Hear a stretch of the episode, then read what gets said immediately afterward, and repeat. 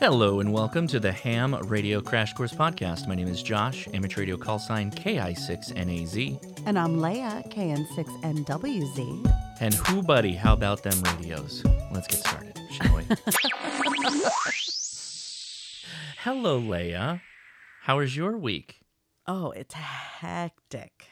It's uh, is it never not hectic? Mm, this has been a particularly stressful week. Why? So many tears, not mine. Oh, Also mine. also I uh, accomplished something that is nigh unheard of. Leia, you're not a crier. I'm not. You are not a crier. You're a crier. I I'm- cry I'm significantly crier. more than you cry.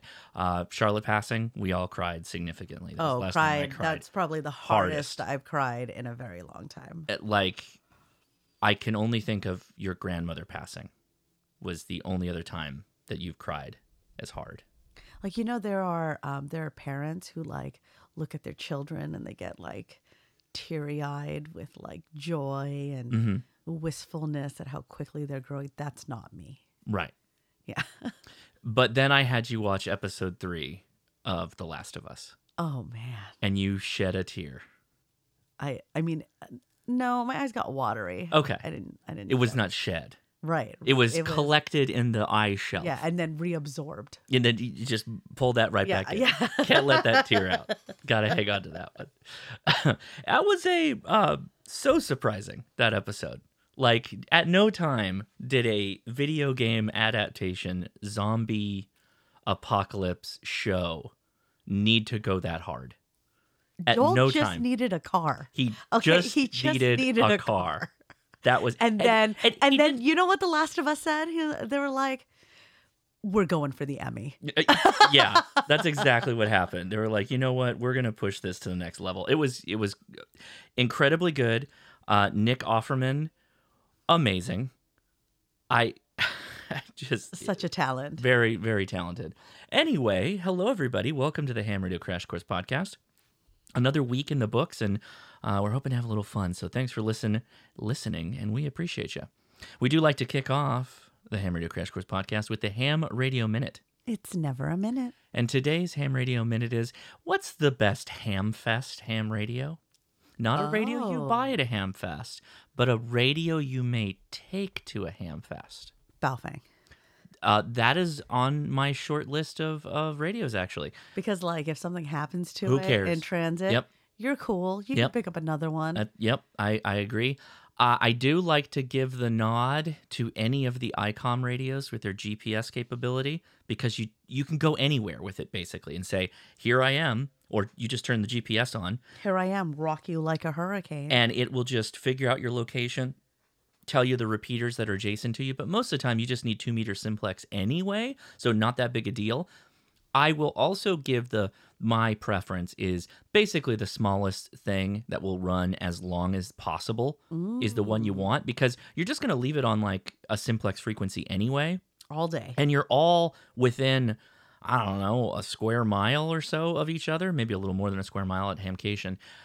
You can just talk on simplex. It's really hard not to be able to hear each other, even at low power on simplex. So, a couple of shout outs to the Yaesu VX3, tiny little radio. It's a good one for this.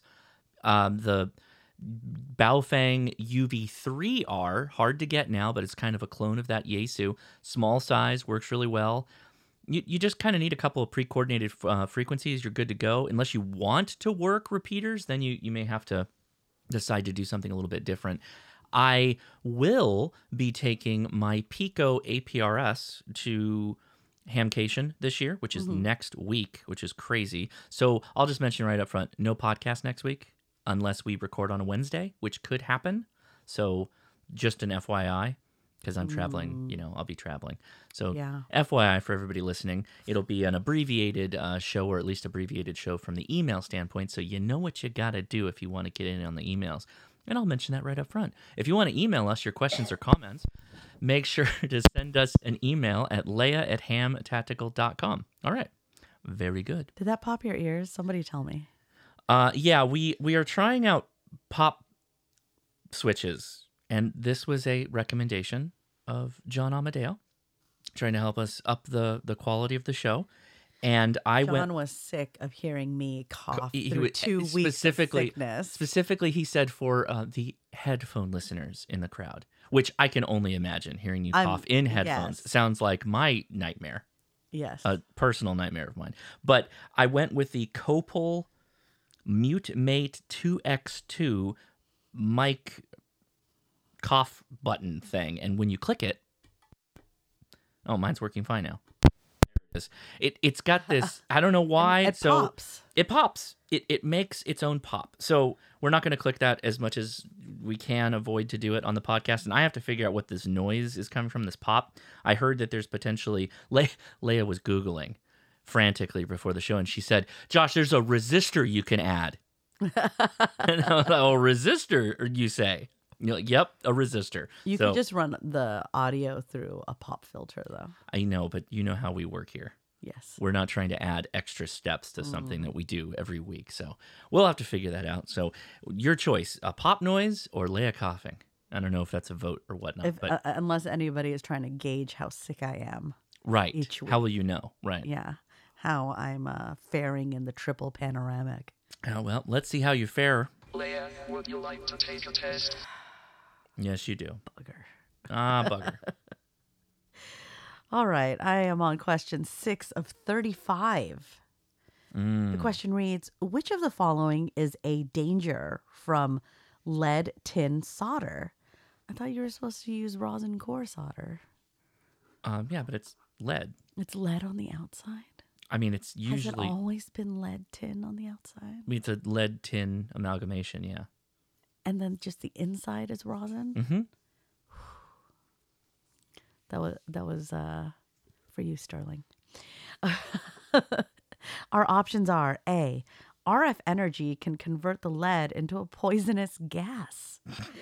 B. High voltages can cause lead tin solder to disintegrate suddenly. Mm. C. The tin and the solder can cold flow, causing shorts in the circuit. D. Lead can contaminate food if hands are not washed carefully after handling the solder.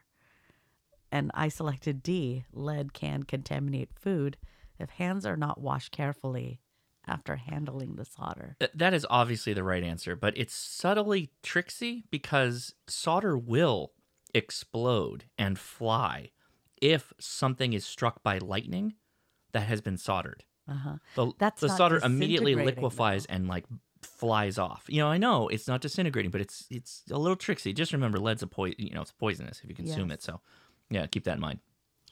The next question reads What does the number 31 represent in PSK 31? A. The number of characters that can be represented by PSK 31. B. The year in which PSK 31 was invented. C. The version of the PSK protocol. D. The approximate transmitted symbol rate. Mm.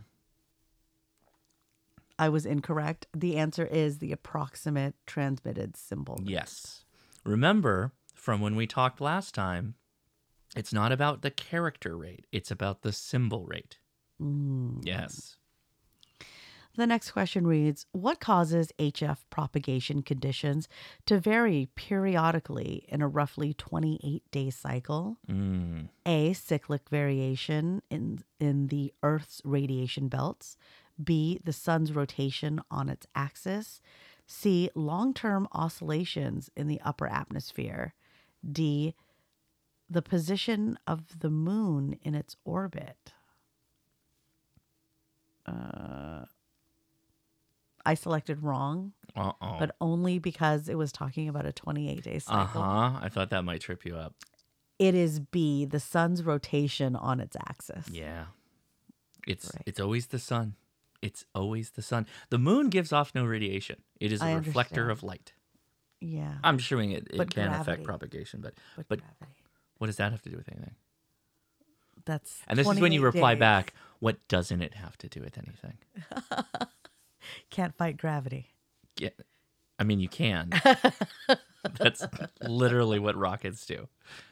Anything that's propelling itself is technically, you know, that launches. Eventually, fighting gravity. You know what? Eventually, gravity wins. Not if you escape gravity. I mean, okay, now we're getting in the weeds. There is always a gravitational effect, right? Even if you're in space, but Yeah. you're, there's not an immediately Earth-centric effect that's pulling Sure. you to Earth. But Did you that know goes that back to my- gravity is not just Earth based? I understand. Yes. Yeah. Uh-huh. Yes. This is this is true. Yes. I'm immediately contradicting myself with answers. Yeah. Okay. Hey, It just hey reminds Rob. me of- Hey Rob. yeah, hey Rob. That that just still reminds me of my favorite thing about satellite orbits. It's just that it's oh, the satellite is always falling off the edge of the Earth gravitationally. That's what keeps it in orbit. Excellent. Which of the following conditions must be uh, must beacon stations comply? A, a beacon station may not use automatic control. B, the frequency must be coordinated with the National Beacon Organization. Mm, the national The beacon, NBO, the if. NBO. Mm. C, the frequency must be posted on the internet or published in a national periodical. Could you imagine? And this is this periodical's this month's periodical will be Birdwatch Monthly. we'll be posting the beacon frequencies, so keep an eye out. Did you know that Good Housekeeping has an entire section dedicated to beacon publications? We like to use Reader's Digest. we resurrected the entire thing this is for the, Beacon periodical, the. Farmer's Almanac. The- yes, the Poor Richard's Farmer Almanac. D. There must be no more than one beacon signal transmitting in the same band from the same station location. So make sure to check out Poor Richard's Almanac for the next beacon harvest, when it's the best time to I was- plant your beacons. I was split between A and D, hmm And how'd we do? and we did not. So we're was the one you did select the right one? yes, there must be no more than one beacon, uh, one beacon signal transmitting in the same band from the same station location. Okay. which makes sense but also okay Because then you'd be like, can we have, can I be transmitting any more beacons? what determines the performance of a ferrite core at different frequencies Mm. a the composition or the quote unquote mix of Mm. materials used b the ratio of outer diameter to inner diameter c its thickness isn't that the same thing d its conductivity Ah. You should know this. oh, I coughed. I didn't click the button. I was clearing my throat. I'll take that as a. i got this one wrong No way. It's, it's the the composition it's Yeah. the mixture, if you will. all right what is the inductance You should have stopped when you had the chance. You're like, oh no, I'm pushing forward. of three 10 millihenry inductors connected in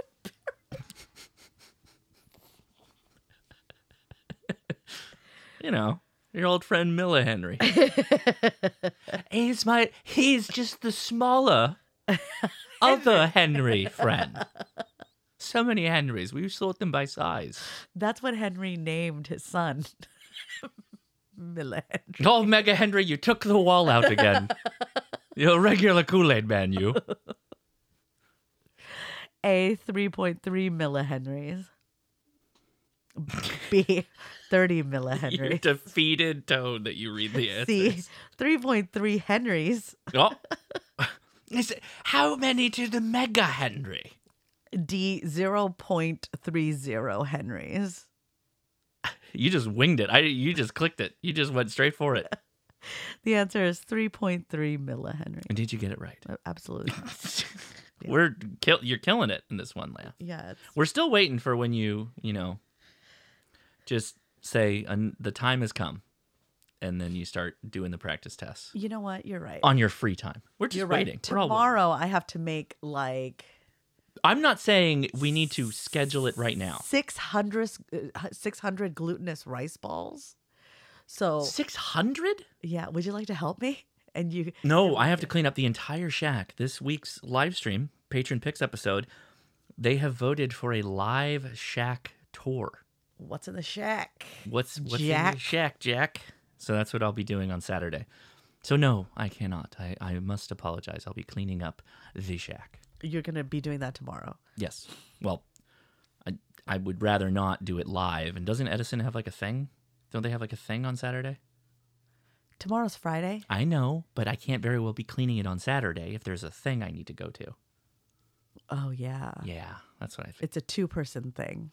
A two-person thing. Ben and Edison. Uh, right, right, right. Okay, anyway. Very good. Well, Leah, thank you uh, so much for, you know, continuing to struggle on with that. Yeah, uh huh. If you'd like to study along with Leah, we recommend you use hamstudy.org. Hamstudy.org, free website to take practice tests. And when you take those tests, it will tell you the sub elements that you are having issues with, which you can focus on, hone in on, and learn the material. And if you want to learn a little bit more about that material, even though Ham Study does a good job with their info panels that you can click on, the Gordon West Radio Test Prep books are very good for giving everyone a little bit of a mm, little primer on kind of understanding what's going on there. We have links in the show notes that take you to Amazon where you can buy the Technician General or extra books. And we also recommend the Fast Track series to your ham radio license books that are on Audible. Link is in the description for that as well. If you are new to Audible, you get a book for free. And what a great book to get that is really, really long, covering all the questions in an amateur radio test. So check that out. And hey, all, here's a challenge to you. We are going for extra in April is the is the tagline. Extra in April? Extra in April. Now, it started out being, hey, that's kind of a fun tagline. Let's go with everyone get their extra in April or by April. What, though, we mean collectively for all of amateur radio is those without license, get your technician. Consider getting your general. If you want to go for the Grand, Slam and go all the way to extra, cool, that's awesome. But if you are at any level of license and you are interested in pursuing the next level, let's do it before April. So challenge yourself to get that done, and those are all really good things you can use to do that. So join the conversation by leaving a review on the Apple Podcast for the Ham Radio Crash Course Podcast. You can also email us at leia at hamtactical.com and leaving a review wherever you listen to the podcast is very much appreciated Love review. and will help the Ham Radio Crash Course reach more hams or the ham curious. And we appreciate it. It's the only way Leia knows that we do good episodes is if there is a review on Apple Podcasts. And we have two reviews this week. this is from Sierra the Pony. Oh, I love ponies. Subject Good podcast. Oh, Body Good podcast. nice. Looking forward to reading the King Killer Chronicle. No. no. Don't do it.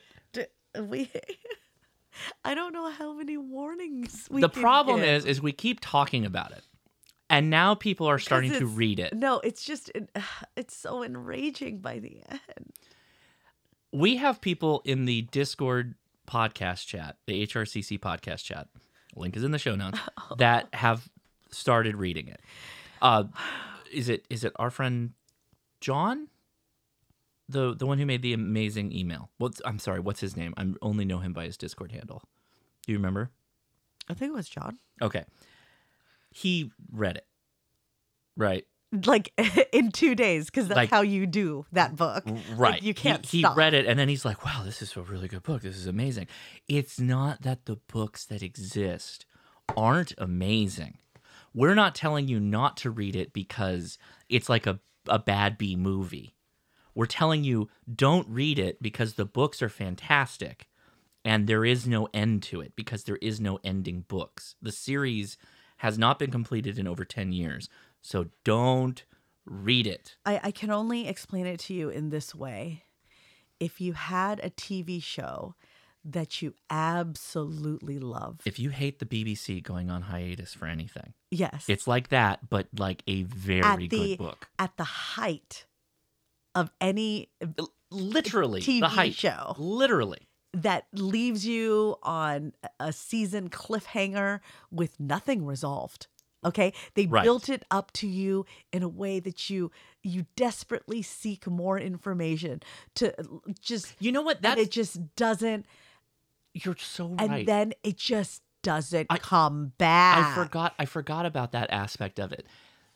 So Harry Potter, right? Every book is continuing the story arc of, of Voldemort, right? Yes. But every book has like a peak and then like a valley and a peak and a valley and a peak and a valley. And there's a, you know, its own story arc within the book and then, you know, collectively longer story arcs through the series. The the the name of the wind and the King Killer Chronicle. I think that's it doesn't matter. It's all called the King Killer Chron- Chronicle. Kvothe, who's the main character, is like Harry Potter but competent right. and continues to get better and stronger and more capable and that's where it stops. Like at where he's now very good and then that's it. It's like you, know what happened? it's it's like it's like it's like power leveling a character in a game. And you get it to the point that you can use like the last skill that you unlock after going through the skill tree and you're like, "Okay, I'm to I'm to enter this game and I'm to use this skill that it's taken Yeah. me hours to unlock." Uh-huh. And then the game shuts off and deletes itself and you can't run it again. yeah. It's gone. You it deletes your character. he he created he created all of the problems and all of the questions without asking if he could answer them. yeah. Anyway, we every time this comes up, we spend this uh, don't read the book. That's Okay, yeah, don't do it. Okay, this is from RR T190. It's George R. R. Martin. Look, Is oh why aren't God. you as upset about my book? What's all this? His books aren't also done. I know. Shut up, George. Why you why are you even emailing us in the form he's of a saying, why aren't you as upset about? Well, you see, there was this thing called an HBO show. I watched Ended. that before the book. ended so poorly, That it made me sick to my stomach. and now I'm done with you. you didn't even technically start with me. I cheated, but it's all true, is the subject. What? Mm hmm Ham Radio Crash Course is a must listen for anyone interested in the world of amateur radio. Amazing. Host Josh and Leah bring a unique blend of humor and expertise to their discussions, making the often, complicated subject of ham radio accessible and entertaining. The podcast is well researched and covers a wide range of topics, from the basics of operating a ham radio to more advanced techniques and equipment. What sets the podcast apart is the dynamic between Josh and Leia. They have a great rapport, and their on air banter keeps the listener engaged and entertained. They also take the time to answer listener questions, which provides great insight into the world of amateur radio. I highly recommend this podcast to anyone looking to learn uh, more about ham radio or simply looking for a fun and inform- informative podcast in, in yeah mm, to listen to. Whether you're a seasoned ham radio operator or a complete beginner, you're sure to find something of value in each episode of the Ham Radio Crash oh Course. Oh my gosh, all the high praise. Now I must confess, Oh. Chat GPT did the heavy lifting writing this review. Wow. I just fed it well. Wow. That was a first for us. 73s and 88 from Ryan N2YQT. Well, thank you, Ryan, and keep feeding ChatGPT. That good was things pretty. about. I mean, that's it's good at writing comments for podcasts. Let me tell you, that's a that's a thing it does. You should see if it can write your newsletter. Probably not. See, oh, have you tried taking your newsletter, feeding it through ChatGPT to correct the grammar? I don't think it works that way. Absolutely. It's AI. Okay. It can do all the things I Well, hey, I don't know. We're gonna move on now. Are you ready? Are you ready? Yeah, no, yeah, Are okay. Ready? Are you ready? Into the unknown I will go, go. For I shall Rick. fear no Let's man go. of peace. Let's go. Let's One go. foot Come after on. the other. Are you ready? Let's for I am prepared to go. survive. I'm not allergic to bees. Still one of my favorites. Whew. Great drop. Thank you, Kevin. Uh, well, this week's preparedness corner. is why is Bill's compound so good? in The Last of Us. Okay, I. Uh, you know what? I had a different topic. Now we're going to talk about this topic. Good job. Okay. Oh, we're about okay. to spoiler alert. You Oh, need to no. skip ahead. No, we can't do that. What is what's your topic? The other topic? no. Oh, okay. Now we talk about how Bill lives the most idyllic, most successful of all in the history of media. Of the apocalypse. Yes. Yeah. It is, you could not wish for any better. I mean, you Like, could be the- Oceanside or something. The, no, no, you can't. Bill's post apocalyptic adventure. okay. Mm-hmm. Everything comes up Bill. All right. it comes up, Bill. Not only was Bill constantly hedging for an apocalypse, he gets it. Okay. Yeah, it's like- most people who it- are doomsday preppers will never see The, okay, this is spoiler. This is spoilers. This is spoilers because there are many a group I am in. See, you, you coughed and you, you don't click it after you coughed.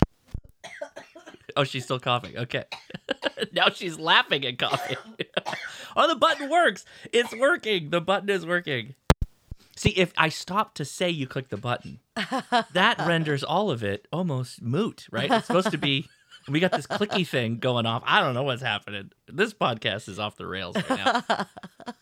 okay, so there's all these groups I'm in, right? That um, right, like I'm in I'm in prepper groups and stuff like that. You know that kind of whole thing, preparedness, right? Same. And this episode has come up right in in the group in these groups. It's been brought up. Major spoiler alert bill's gay. Bill is gay. I don't think that that's actually a spoiler because he Well, is for gay those- in the video game. the last of us is very pro lgbtq plus whatever you want to call it right? It's LGBTQIA plus. okay the ia is new to me that those are new letters i, I okay that now you better stop i don't want i don't want to we're already into the weeds here so just don't even start me on that I just wanted to clarify Great. where we're at today. where we're at. Wonderful. So, in The Last of Us, Bill is does not trust the government and has been preparing for a very long time in a side piece of his of the house that he lives in, its basement. And he has everything squared away. He's very methodical. And then it happens, and he's like, "Oh, time to go to work." And he builds a fenced-in structure. He taps into the gas system. No, the first thing he does Mm-hmm. is he doesn't listen to the government when they're trying to round people up to go to a safe zone. because they get shot. Some of them get shot. Yeah, a lot And it doesn't matter because even after they make it to the safe zone, there's Yeah, Yeah. everybody ends up dying, or most people die. So Bill goes to work, it sets up a proper compound, builds up fences, taps into the gas system. So he has hot water, he has gas, he has power. He also has a natural gas defense system that kicks off and like flamethrowers people if they try and attack. He's got a series of traps set up to stop the walkers and all that stuff. And so where did you want to go with this? Because like that's just that's like the preparedness person right there. Like right there. He's the epitome of that. Like when you think of quote unquote that person, like Yeah. Bill is that person. yes. He has achieved that post apocalypse success. Uh, but it's he important to planned- Mm-hmm. note that it appears that prior to the apocalypse, he was a middle-aged man, l- like living at home with his mother. He says the piano belonged to his mom. I don't know that the home belonged to his mom. I have a feeling that he just has her piano. I Oh, think that's his home. Yeah, I, I don't I don't think that he was like I know you thought But that- he was also very refined. uh yeah. You know, knew his wine, knew how to cook, like Michelin level meals, right? Just What what's the rustic rustic cooking? Like he no, he, was took he was game. fine dining. I guess, but what is it when you have like game meat? Like hunted game meat in a restaurant? Farm to table. Okay. So he was like a farm to table person. Like he was living off the land, he would hunt the food and he knew how to cook the food. He knew how to garden. He knew how to garden. He had fresh vegetables. He did the whole thing. So he was he's li- he's literally the epitome of all of like the stuff we've talked about. He had power squared away. He had defenses squared away. He had food collection of wild meat and also vegetables and everything.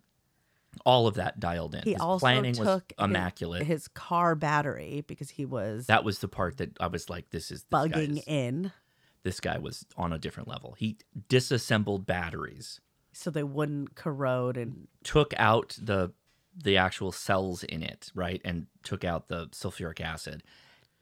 Had it all separated and kept in a refrigerator that he kept running, so that the car would run with a, basically a fresh battery. Twenty years later, yep. now, don't ask where the fuel came from. That was the part that I didn't want to. I didn't want to dispel the the reality of it because like fuel's gonna It's go got a bad. half life. Yeah. Yeah, it's got to it's gonna go bad after twenty years for sure. Um, but everything he did was very squared away. Yeah. This is this is the episode to watch if you're into preparedness. If you can get over, it's it's two gay guys. It is like I mean that's what It's it is. a, it's I mean that part is a very small part of the whole story. No, I mean there's the whole, you know, scene with them in the bedroom. Sure. It's not graphic or anything like that. I don't have an issue with it, but I know there are people who do.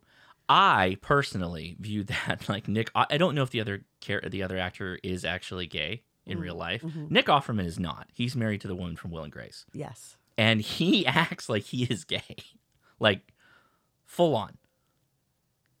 In the Uh, beginning, not so much, right? Because he's all repressed and whatnot. But like, it was like a ro- like as much as I can say, this is a romantic kiss between two guys. Yes. It was.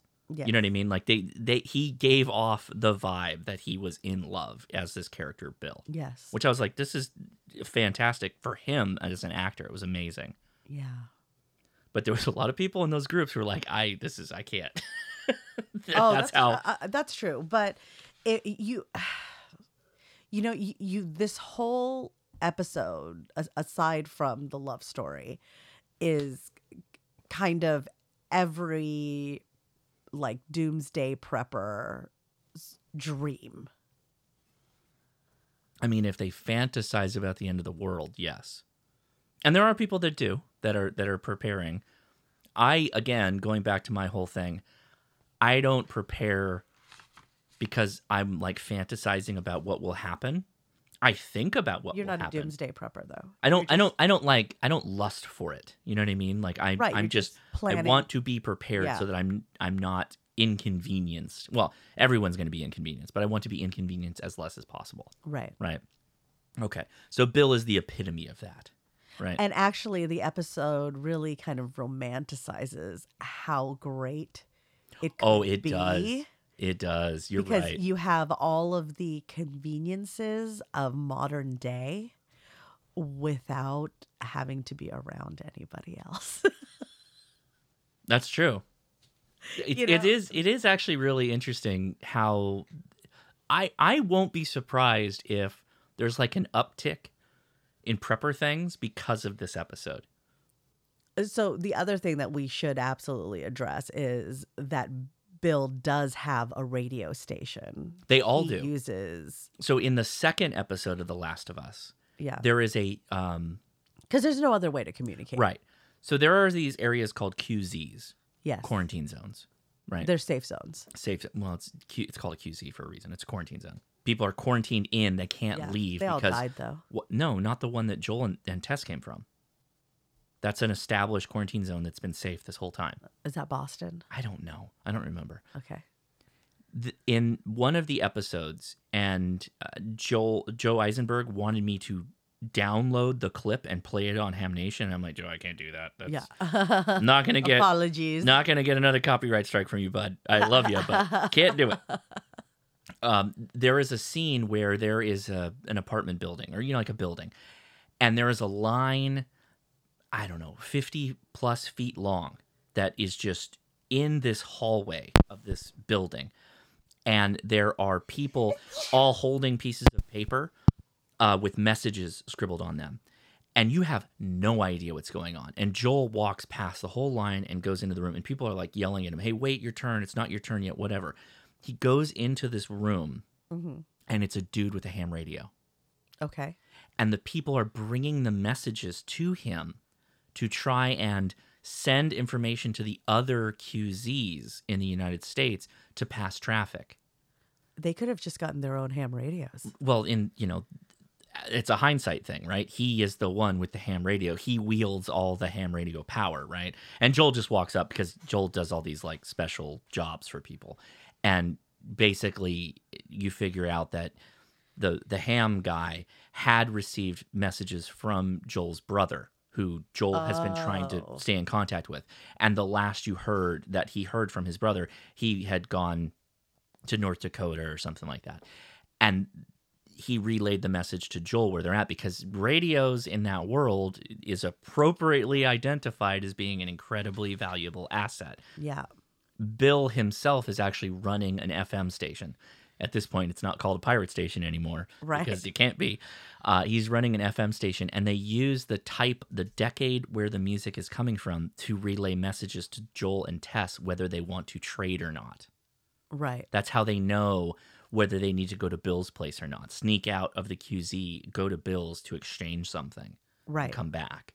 because And they don't want other people overhearing what they're doing and you know right, right. and bring any attention Right, to so where bill is It's literally a coded message in just playing music. right Now, what's not mentioned here is obviously radio direction finding is a thing, and the fact that Bill's just transmitting radio. Someone's going to show up, right? And there's actually but like you're, a you're telling me that there's uh, there's lines for ham radio operator Right, but if he's got a lot of stuff, there's still going to be raiders. Raiders know how to direction find. that's what the flamethrowers are for Well, okay, but okay. Anyway, if the 80s play any song from the 80s, that's the message that something bad has happened at Bill's compound. Mhm. And that was part of the hook from the end of the first episode that an 80s Right. song starts playing. mm-hmm. And again, we're and deep in spoiler territory. it defaults to that if he doesn't reset a timer. Right. It, so again, how prepared this guy is. If he doesn't reset a certain timer, it will play the 80s after like three weeks, just like nonstop. Mhm. And that's supposed to tell Joel and Tess that something has happened. He hasn't reset the counter. Could be anything. He's hurt. He's dead. You know, whatever. Mhm. In this case, th- they were dead. That was the whole point of it right but man it was uh uh the entire the first three episodes are all uniquely different and they're all really really good really good. Not as good as the third episode though. It and they cannot top it. They can they literally cannot top it yeah i don't know what they're gonna do. that uh, uh, I, I think people are going to be just jumping all over the preparedness bandwagon. oh yeah. I now this is already on its path to be the best video game adaptation like ever. Yeah. like all the actors are perfect uh what's the guy what's joel's character who who is joel i don't remember his what the actor is I don't know. from the mandalorian I don't know. Okay, I have to look it up. I mean, Pedro Pascal. And so I I, mean- I, apologize for not remembering. The Last of Us is very much the Mandalorian. Shut up. Just shut up. Instead of baby Yoda, he's got a little girl. He's got Ellie, yeah. and instead of some kind of blaster, he has like a a revolver. yeah. Okay, and now he has a Chevy S10 instead of the Yeah. the hunk of junk There you go. spaceship he had, which is a hunk of junk Chevy truck. There you go. got. It- it Okay, ah, okay, I'm okay. I'm working. I'm working. I, I get where you're coming from. They were like, who would be perfect to play this movie? The guy who's already played the role. That's, That's yeah. yeah. Uh, Joel is more complex than the Mandalorian, but anyway, there's the the there's the the preparedness corner, and we're moving on. So the show topic. All right. So today's discussion point. Today is, go on to the show. This show. is a bit of an explainer. The, the topic of today's show is Gentlemen, let's get down to business. Here we are. all right. So the show topic today is we're going to talk about the concept of buy once, cry once. It's a big thing in ham radio. But before I go down that rabbit hole, I need to get a piece of news out there. We've talked about DX expeditions in the past on this show, right? Yes. The concept of a bunch of hams go somewhere very remote, A bunch of hams, Dixon. set up a bunch of antennas and try to make as much as many contacts as they can before leaving, right? We have pretty much the most sought after contact location DX expedition coming up aside from North Korea. So actually this is a legal place people can go. North Korea it's not really legal to run ham radio. Bouvet Island. There is a DX expedition. The ship is literally right next to the island. While you're listening to this, it is possible that people are already offloading radio gear onto the island. Oh. This has not happened for a very long time, and it's definitely not happened to this level of magnitude. Bouvet Island is considered one of the most remote locations in our on our planet. It is in the Atlantic Ocean, south of Africa. Actually, it's it's kind of south of everything if you think about it. Uh, is the 3Y0J Bouvet Island DX expedition. If you want a little bit of background, we talked about it on Ham Nation this week. It is a very important DX expedition. I am likely going to do videos on it. I'm probably going to do a live stream where trying to make a contact with them. But here's the thing Bouvet Island is so situated that the path to North America is very difficult. There are geographic mountain ranges and propagation issues that we will deal with if we want to make a contact with Bouvet. I am going to try to make FT8 contacts. I am not completely optimistic that will happen, but if I can, I am going to. We're going to post the link in the show notes, but it is 3 Yankee 0 Juliet 3Y0J dot N-O. I encourage you all, if you want to go after a contact with Bouvet, that's fine. But please click on the operations tab and get to know the bands of operation that they're going to be operating on and understand the DX code of conduct. And there is a link in the in their website to talk about it. It's very important. It's very important that you understand what split operation is. It's very important that you understand how to use Fox and Hound mode on FT8 if you want to do that. The most important thing that I will tell you all is you do not want to transmit on their transmitting frequency. It is the most important thing, the most fundamental thing. Please, this is a, a rare, very rare opportunity that we have a bunch of hams so ambitious enough to attempt something like this. So please do the right thing, the respectful thing, and make sure you free the space for them, free the frequency. Do not interfere on the frequency at all, and um, operate sp- split appropriately. Second thing I will ask if you are so lucky to get one of these contacts, which is, kind of like a lifelong contact for a lot of people, people have been wanting one of these for a very long time. Consider throwing them some money. Most of the DX expeditions are funded, I think, over the tune of 50% from the hams that go on the journey. They do get sponsors, they do get equipment that is, that is shipped with them. A lot of equipment gets destroyed particularly in something like this because of just the nature of the environment they're going into. Bouvet Island is a very inhospitable island. Nothing lives there, basically, particularly the time they're at right now. Um, at least that's my understanding. So just consider throwing them a couple of dollars because they deserve it. This is a Herculean effort. It has been attempted by many groups. The last one that was attempted got to the island and then had to turn back due to weather. They couldn't even Oh no. so this is a thing that has been, you know, uh, attempted quite a bit now. This is kind of like our World Series of DX expeditions. This is like a huge deal. So uh, appreciate everybody listening to me. Let that let me get that off my chest. So let's talk about buy once, cry once. I've heard this so many times, but I want to buy once, cry once. What is the buy once, cry once of ham radio? I want to buy the best there is within reason, within a budget. Remember, we always want to know what your budget is and try and work with that.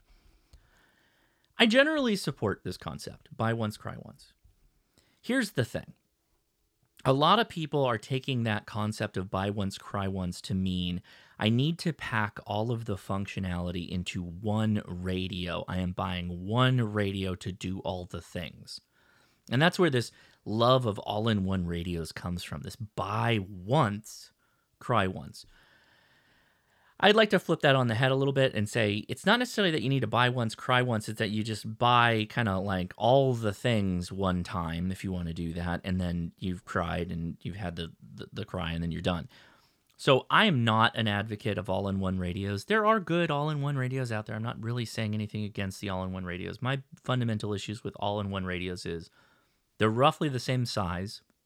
So, how do you expect to do all the things with an all in one radio and have it be really good at any of those things? As far as radios go, an all in one radio is kind of like a generalist. It, it does okay in, in kind of many, many things. And if you want just okay, hey, that's fine. Then this is this is for you. Buy once, cry once, go nuts. There's only a couple of radios that are that kind of radio. The Yaesu 991 Alpha and the ICOM 7100 come to mind. There's also the now no longer in production Yaesu FT857. Um, I think there's a couple more, but they escape me at this point that are a little bit more vintage. But I got an email, and I've already replied to this individual, but I like the email so much, I thought we would talk through a little bit of, it, and it, it kind of goes into this. I'm studying for my technician test, followed closely by general. I'm not concerned about passing, and I'm ready to soak up what I can. I'm 74, a retired Vermont music teacher. Oh, hello, So shout out Vermont.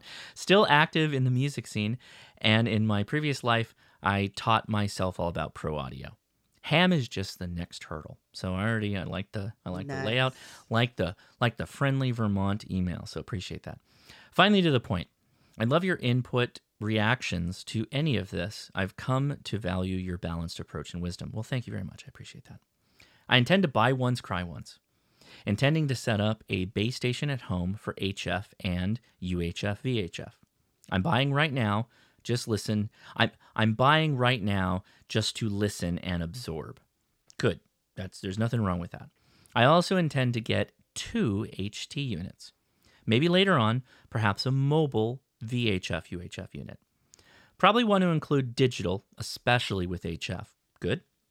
I am a Mac guy. That's part of the reason why I clicked on his email and read it because he's a Mac guy. I'm just I'm kidding. I like all the operating systems. We're at 1,100 feet elevation with a repeater about four miles away. Very good. Four miles is fantastic. You can you can throw your messages at it. Um, I'm skipping ahead a little bit. Part of my interest in ham radio is to have options if, when in the future, other forms of comms quit. I have two sons. I'm omitting their location. It might be nice to have a partial plan in place. I'll just go ahead and tell you that they're further away that you could do VHF UH with, uh, UHF with. So we broke down a couple of options for me, and I thought we would talk about them. Option one two base units, one for HF, like an IC 7300, and something like a 50 watt UHF VHF radio. Option two, one all in mode or all all in one radio, like a Yaesu FT991 to cover all bases. Option so he gave me an option one and two, and now an A.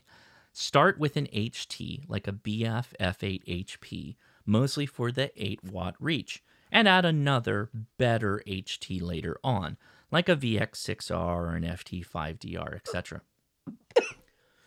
we lost Leia. She didn't click the button. Option B. Leia, wow. You're not even sick anymore. You're coughing. I'm still sick. Okay.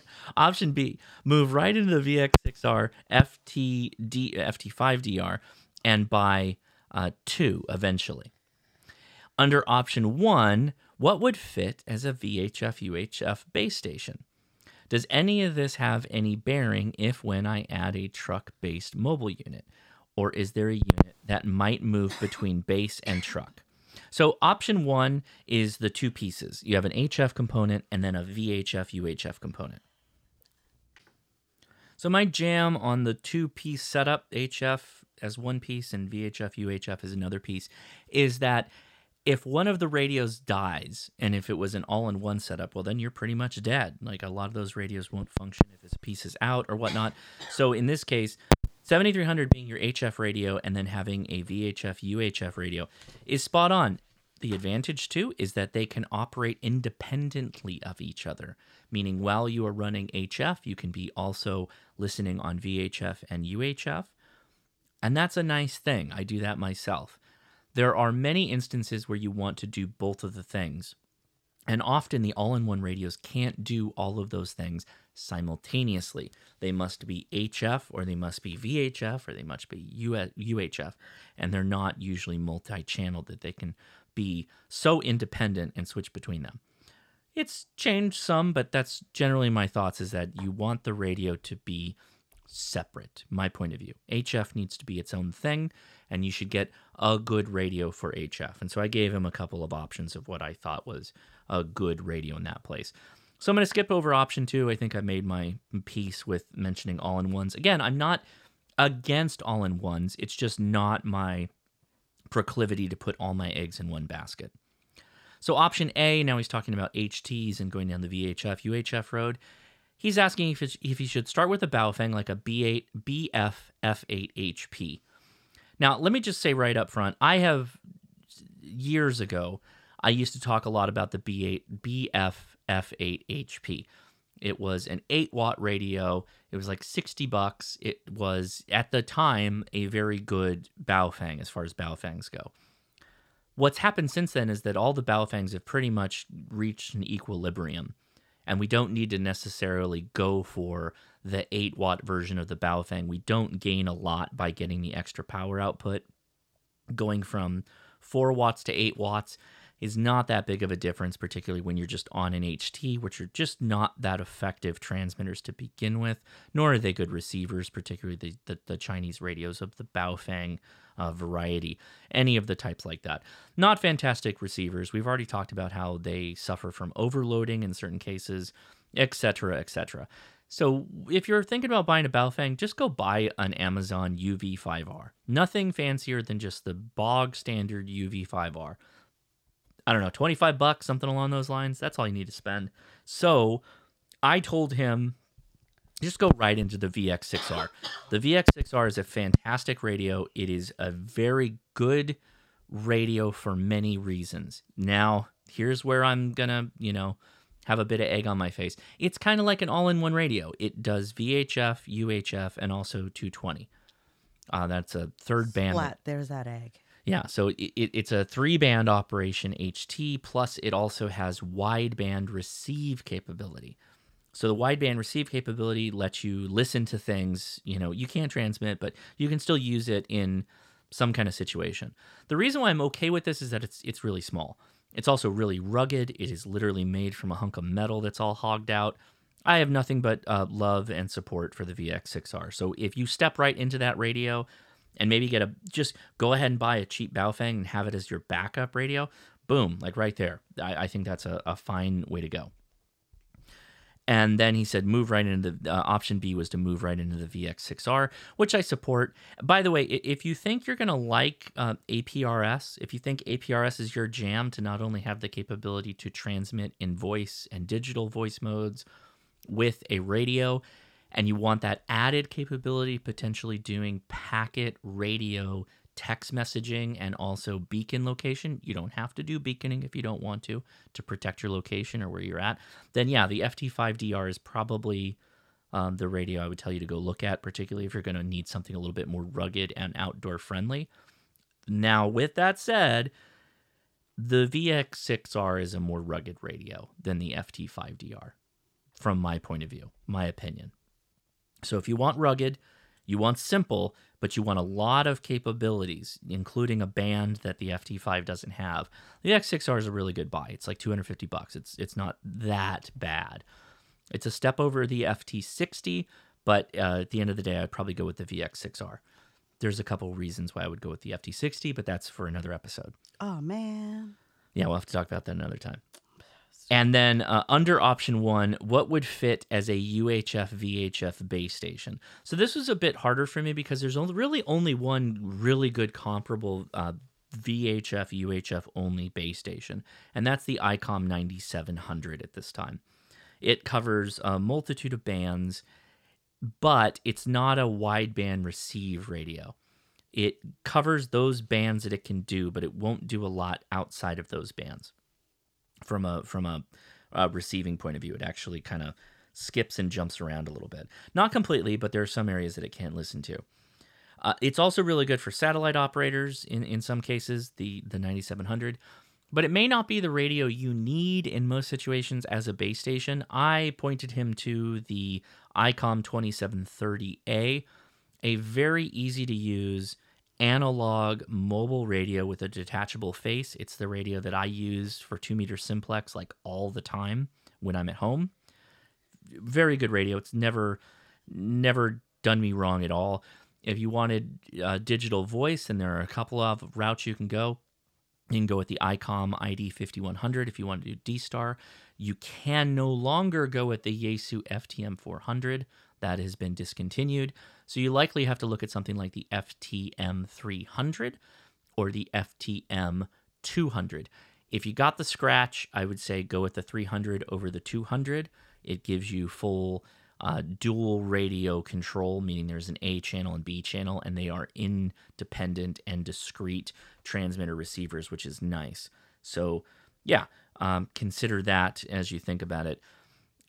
Base station VHF, UHF radios, the best ones you're going to have to look back in time a little bit, perhaps get lucky at a Hamfest. Maybe I'll get lucky at a Hamfest next week. Excuse me? So uh, that's about what I would say on that.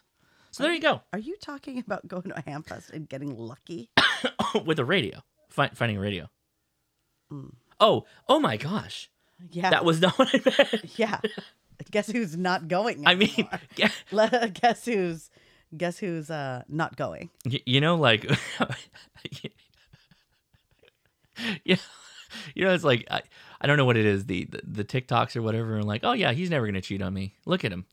And then you just show me in the ham shack futzing around with radios or whatever. That is uh that's what I meant by get lucky, like finding a radio. Mm, is that what you meant? I, that's what I meant. huh. That was that did not come across appropriately. Yeah. I mean radios, of course. So Sure. Mm-hmm. that's what I meant. Okay. Okay. Mm.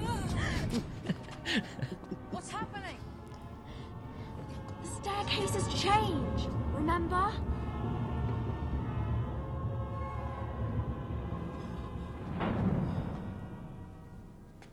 Let's go this way. Before the staircase moves again. And it is time.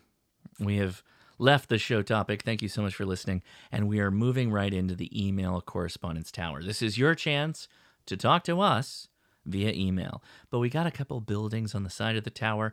The first one is the Physical Mail Depot. Is that what we're calling it? Physical Mail Depot. I think that's where we landed on. Leia, I uh, um I realized some things. Yeah. The, the first is that I uh, I have gotten considerable amounts of mail. Some of that mail has gotten collected into piles it shouldn't have been collected into, oh no. particularly that of my QSL cards, which is a growing pile that I've been Oh, neglecting for far too long. So we have a bit of a catch up episode to do here. Some of these might not be timed appropriately, but uh, we're going to start with this is a recent one. Uh, this is from, well, I'll just open it up here. This is from Chris. This is W6YBW. And he writes the following Thought you'd enjoy these as you are also a fountain pen person. This is Bay State Blue. It's my favorite of the blue inks. Original formula from the 1940s. Be careful with it, it does stain some. Plastics, though. Uh, look at the sample vials. This is written in Bay State Blue. Premier Blue Velvet. Oh, Blue Velvet. Have you ever watched Blue Velvet? Yes. Did I make you watch it? Uh we watched it We watched it together, right? uh at Will's.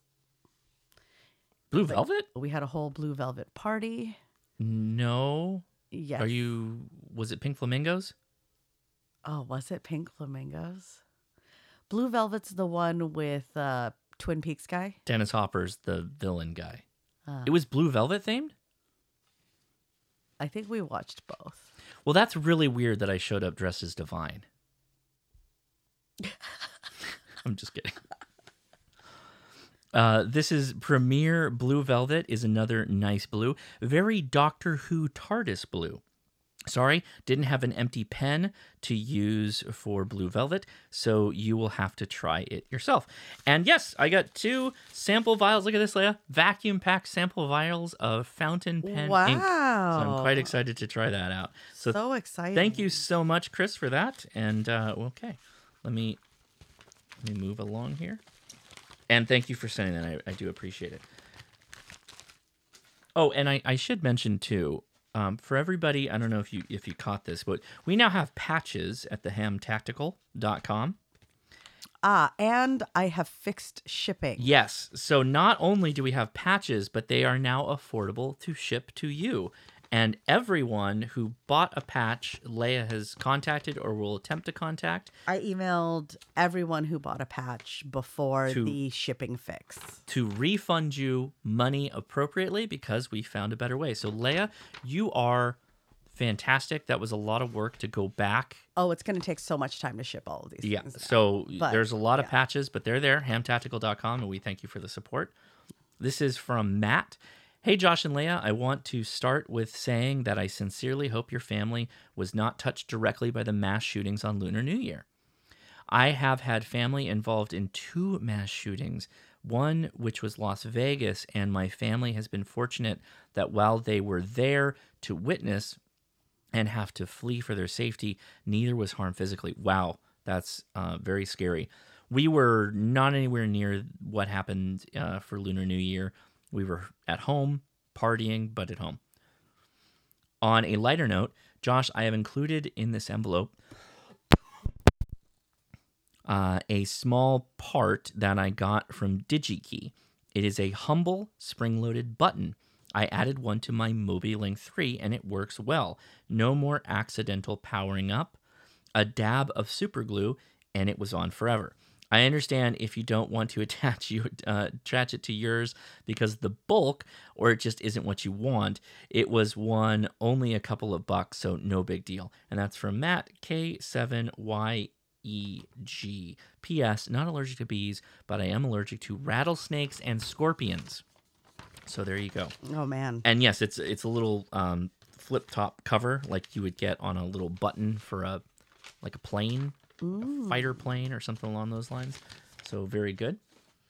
All right. I think yeah, I've got another one here and and by the way, I'm I think we've read some of these, so I'm going to separate some, but I did get a letter Josh and Leia, you were, and, and I don't know how far back we go here, so let me just say for everybody that we were a little so late. sorry, on, everyone. um, I this is all me. I apologize. It is totally my fault. So I'll just say that right up front. You were kind enough to give me a shout out on the show for getting my che- my tech, and I looked forward to hearing that buzzer for my general as well. Uh, in time, in true Elmer fashion, my dad has set me up with an FT 897 on long term loan. All I need is a power supply and an antenna, maybe an antenna tuner, and I will be ready for. Uh, oh, ready to fling myself into the abyss. That is HF radio. I look forward to working POTA and becoming more active with my local ARES outfit. I'm torn on what to use for an antenna here in the house. I'm between a long wire like a Chameleon EMCOMM 3 or an interesting homebrew setup that I saw posted in a local ham Facebook group. It's it's essentially a butterfly terminated dipole that runs the entire perimeter of the house on the eaves. As our as our leading antenna guru, I would be very interested in uh, to hear your thoughts. And this is uh, let's see, this is keep up the amazing work. Your 40k reading fountain pen writing, ride or die 1X crew that's not allergic to bees, and that's KI5SHY. P.S. Hey Josh, hail yourself. Oh, hail you. so also a last house, uh, last house on the left, last podcast on the left listener. So thank you very much. I apologize if I didn't read this. I I don't know how long we were sitting on this because it got mixed in with my QSL cards. Aw, so I very much apologize. I can't say that enough. I'm very sorry. I got my mail all screwed up. So here's the thing. Um, the EMCOMM 3 is going to likely get you higher up in the air, get you a little bit away from the home, and that's likely going to yield a quieter noise floor and likely better contacts. The butterfly eaves antenna is something that you would look at if um, you were doing something for convenience. Is kind of my point of view on that one. So that's where I would I would take that. Okay, okay. Hope that helped. Well, what a great explanation. Yes. All right. This is from K5RWT Bob. Thank you, Bob. Josh, I enjoy your shows tremendously and I've learned a lot. I thought I already that I thought I already knew. Wow, that's well, thank you. However, it seems we are always subject to learning in the school of hard knocks as well. Today, a radio I had purchased about 60 days ago refused to start up. Since I've been working to install it in a Go box, I assumed that I had unintentionally damaged the unit. I had purchased the radio from Bridgecom Systems through Amazon, so I contacted those two firms trying to arrange repairs of my system. Wow, I got blindsided, learning the hard way that neither firm expected to be contacted for repairs. I asked for their support divisions, and in both cases, I got an automatic runaround. Finding myself at the beginning of my efforts with without success, I asked to return it to Amazon. First answer was no. It was beyond their 30-day return. I would just call them. Yeah. I would call or get on the chat. Yeah, Amazon usually pretty good Mhm. once you contact someone Mhm. To Yeah, once you get past the robots, then you're Yeah. pretty good. After some delay and the opportunity to talk to almost everybody else in the community, I reached a person on their chat system. After explaining my dilemma, the person disappeared and I received a message that I would be able to start over again. Oh my gosh. After further shuffling around, it became obvious that they had no idea what to do with someone who wanted to arrange repairs for something that they purchased on Amazon. So you should just send it back. My chat decided to make a one time exception for their 30 day rule and allow me to return the radio. Good. He confirmed all of this in an email indicating that his Jennifer, generous offer included a significant dollar penalty. Pay for their generous exception. I will not continue here because this is not intended to be sour grapes message. Rather, I wanted to bring to your attention and to your viewers that arranging repairs on a system is no longer a simple matter. At this point, I still do not know if my system will be fixed, but I do know that future purchases will follow a robust grilling of the salesperson to be sure that I can easily have my system repaired if needed. Josh, as it happens, this was a Xiegu radio, and they do not have a U.S. presence. That I was told is not the case. I was there told are they had a re- uh, there are Xiegu distributors. right, but I was told the repair facility is in Reno, Nevada. Oh, so I- you could just take it straight to Reno, We can ship it, but gamble. Uh, right. I doubt this would happen with radios that were manufactured in Japan and certainly within the US, but it should not have happened in any case. Thanks for listening, Josh. Perhaps it, I should have called you first. Please let your many viewers know if this is a real problem so they won't spend a day wasted trying to get their sick equipment repaired. Keep up the good work.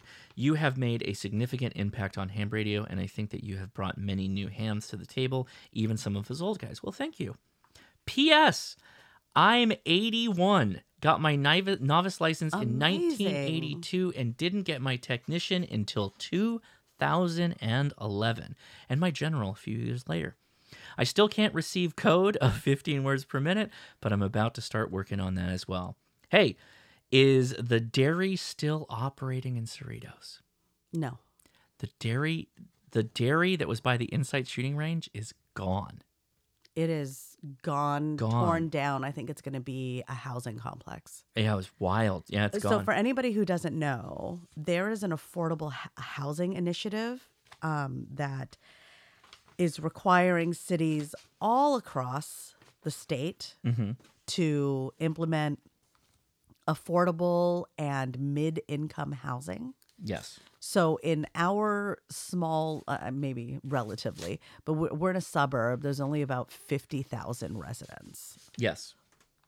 Our city is tasked with almost two thousand additional dwelling units to meet this need. So I can't even imagine what it looks like for bigger cities in the state, of which there are many.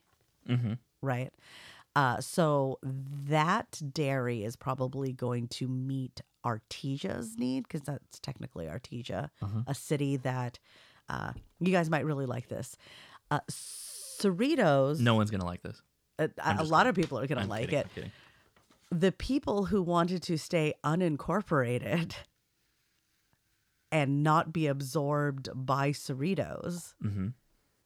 basically created their own city that is surrounded on three sides by Cerritos. That's Artesia? Yes. Really? Cerritos is like, uh, you know how we talk about New Hampshire? Yeah. Artesia is like live free or die. They have By drowning in the artesian wells. they have very little uh, restrictions on what they can do on their properties. They can do fireworks, can't they? Artesia can do fireworks. Mm-hmm. It's also where Little India is. Yeah. One of our favorite places Yeah. to go. So, oh, I didn't push the button. I apologize. They can also paint their houses pretty much whatever color they want. Yeah, Like, and then and they and they explore the space. Everything that makes Cerritos feel like you're living under an HOA doesn't exist in Artesia. It's literally the antithesis. Yeah. Yeah. So this is how bad I was. This is the last one, and this this goes back and I, Deepest of apologies yeah, to and, everyone. and there there is an apology very much due on this one. So it says to humans who do the podcast thing on the envelope. Hello again, podcast people. This is Shammy. S zero C K again. Shammy, Do you remember really? Shammy Chamois with the Polaroids? very colorful writing. But with the Polaroids?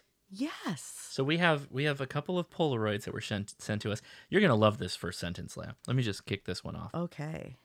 Last week, me and the crew were at Hamvention. Oh my gosh. This letter got buried, so I apologize. We got excited about Josh, the hope. happening? I this is the last one, so I didn't screw up that badly. But I have Okay, I'm not responsible for this part of Shammy, this is all me. Leia has no responsibility in this. I apologize if you're even still listening. The, just they spent the time to read this and we didn't read it. I feel very bad. Uh, you did spell my name wrong though. My last it's okay.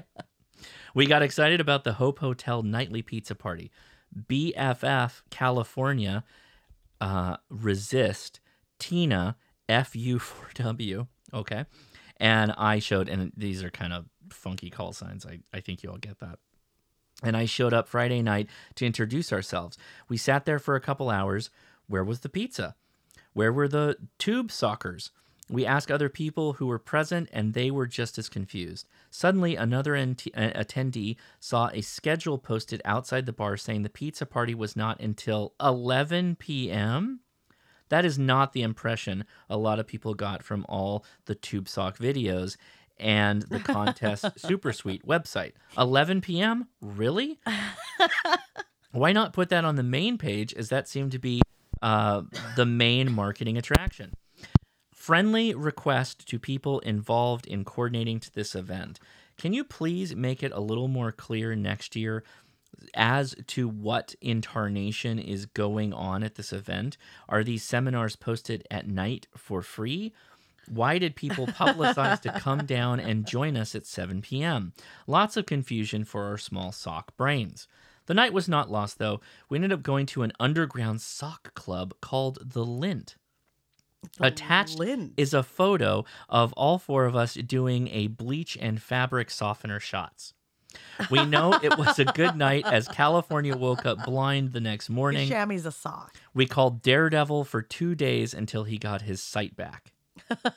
oh, we called him Daredevil. Question Why not Pactor? HRCC tried software based VARA and VAR AC, ARDOP, ALE, and other experimental programs slowly being developed for people who love the hobby. We love the knowledge HRC provided on these programs. We tried them all, and we all agree this is an important part of the hobby. Well, thank you. As in many tube sock videos, just really cracks me up. Tube sock. These often do not work on all rigs and have varying results as they are still in ongoing beta. If you are an EMCOMM enthusiast or listen to the preparedness corner and are in the when all else fails mindset, you do need a hardware device. Now, I should say, Leia, Yes. Pactor. Pactor is literally a modem. Like it's a physical beige box that you connect to your radio. Okay. They start at about, I think they go about a thousand dollars to twelve hundred dollars What? for a modem. What? Yeah, Pactor modems are not cheap. They're fantastic, and and and they continue. Uh, Shammy continues.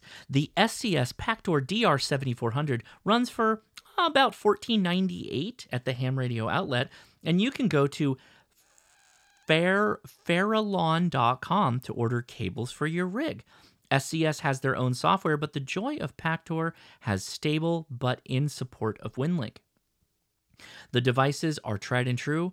Mariners or mariners, Jesus, uh, sailboat enthusiasts, and government agencies all over the world use this modem to connect globally in all environments and potentially SHTF scenarios for decades. Another great addition is their newest firmware supports ALE, so it is a two for one purchase. It just works. People complain about the cost. How much do we spend on handhelds and the latest QRP rigs? It's like how hams will get a $2,000 rig and then spend pennies on the cheap connectors and cables. Uh, once you go Pactor, you never go back and forget these other software based programs. Thoughts?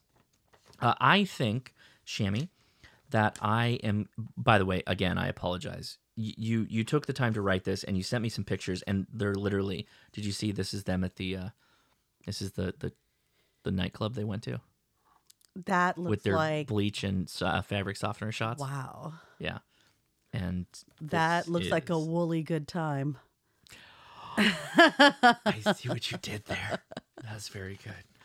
I think I might contact some of my friends at some of the retailers to potentially get my hands on a Pactor modem, and I'll try it out and let you know. But um, I don't disagree with where you're coming from. So thank you very much. Okay, last one. This is a, a physical mail, an actual box. Josh, thank you for Isn't spreading all physical mail? I don't know. well, yeah, I mean, yes, you're right. Thank you for spreading the word for Radio Mail. I did a video for Radio Mail. I appreciate what you do for the ham community. Hope you'll enjoy these goodies from Hawaii. And this is from George. Uh, Whiskey Henry 6 Alpha Zulu. Leia. Let's see, right off the top here. Why don't you here? I'll I'll, I'll throw a, a knife cut on this, and then you can open this one up because I think I know what this is. So best if you open Oh, it. I do love physical mail. There you go. It's a hot sauce.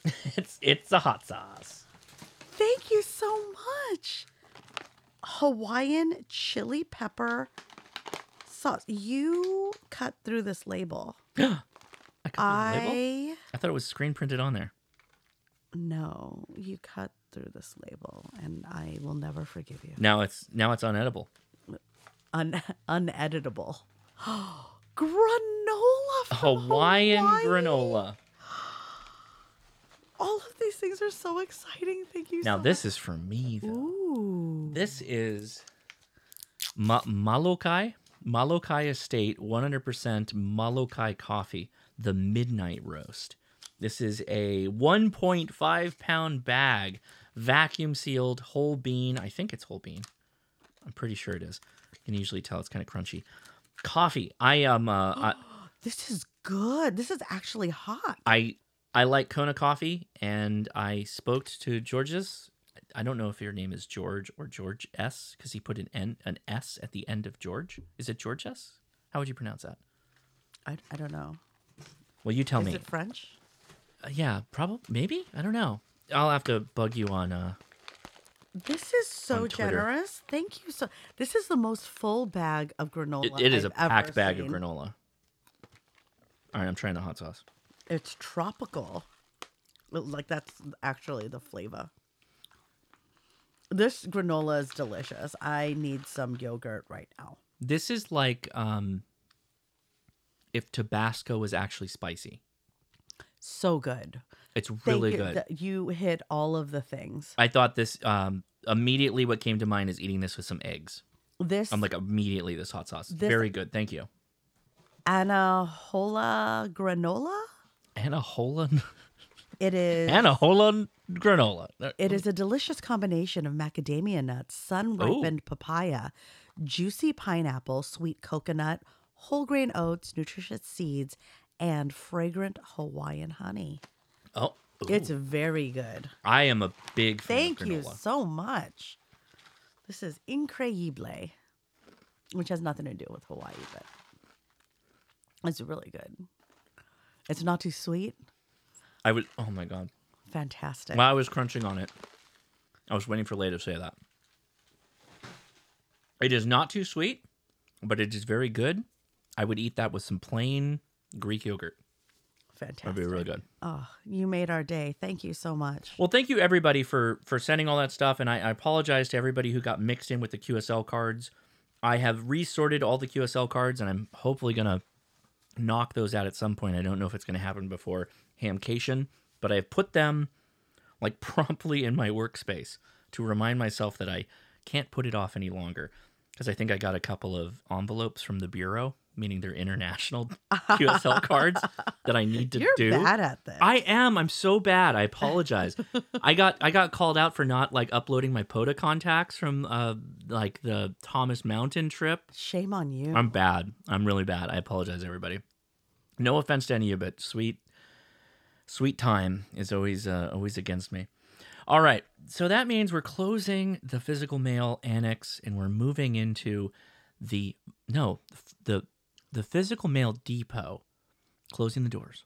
Walking, walking, walking. Now we are at the voicemail annex. So here we are. Leia, give them that phone number if they'd like to voicemail us instead of sending us an email.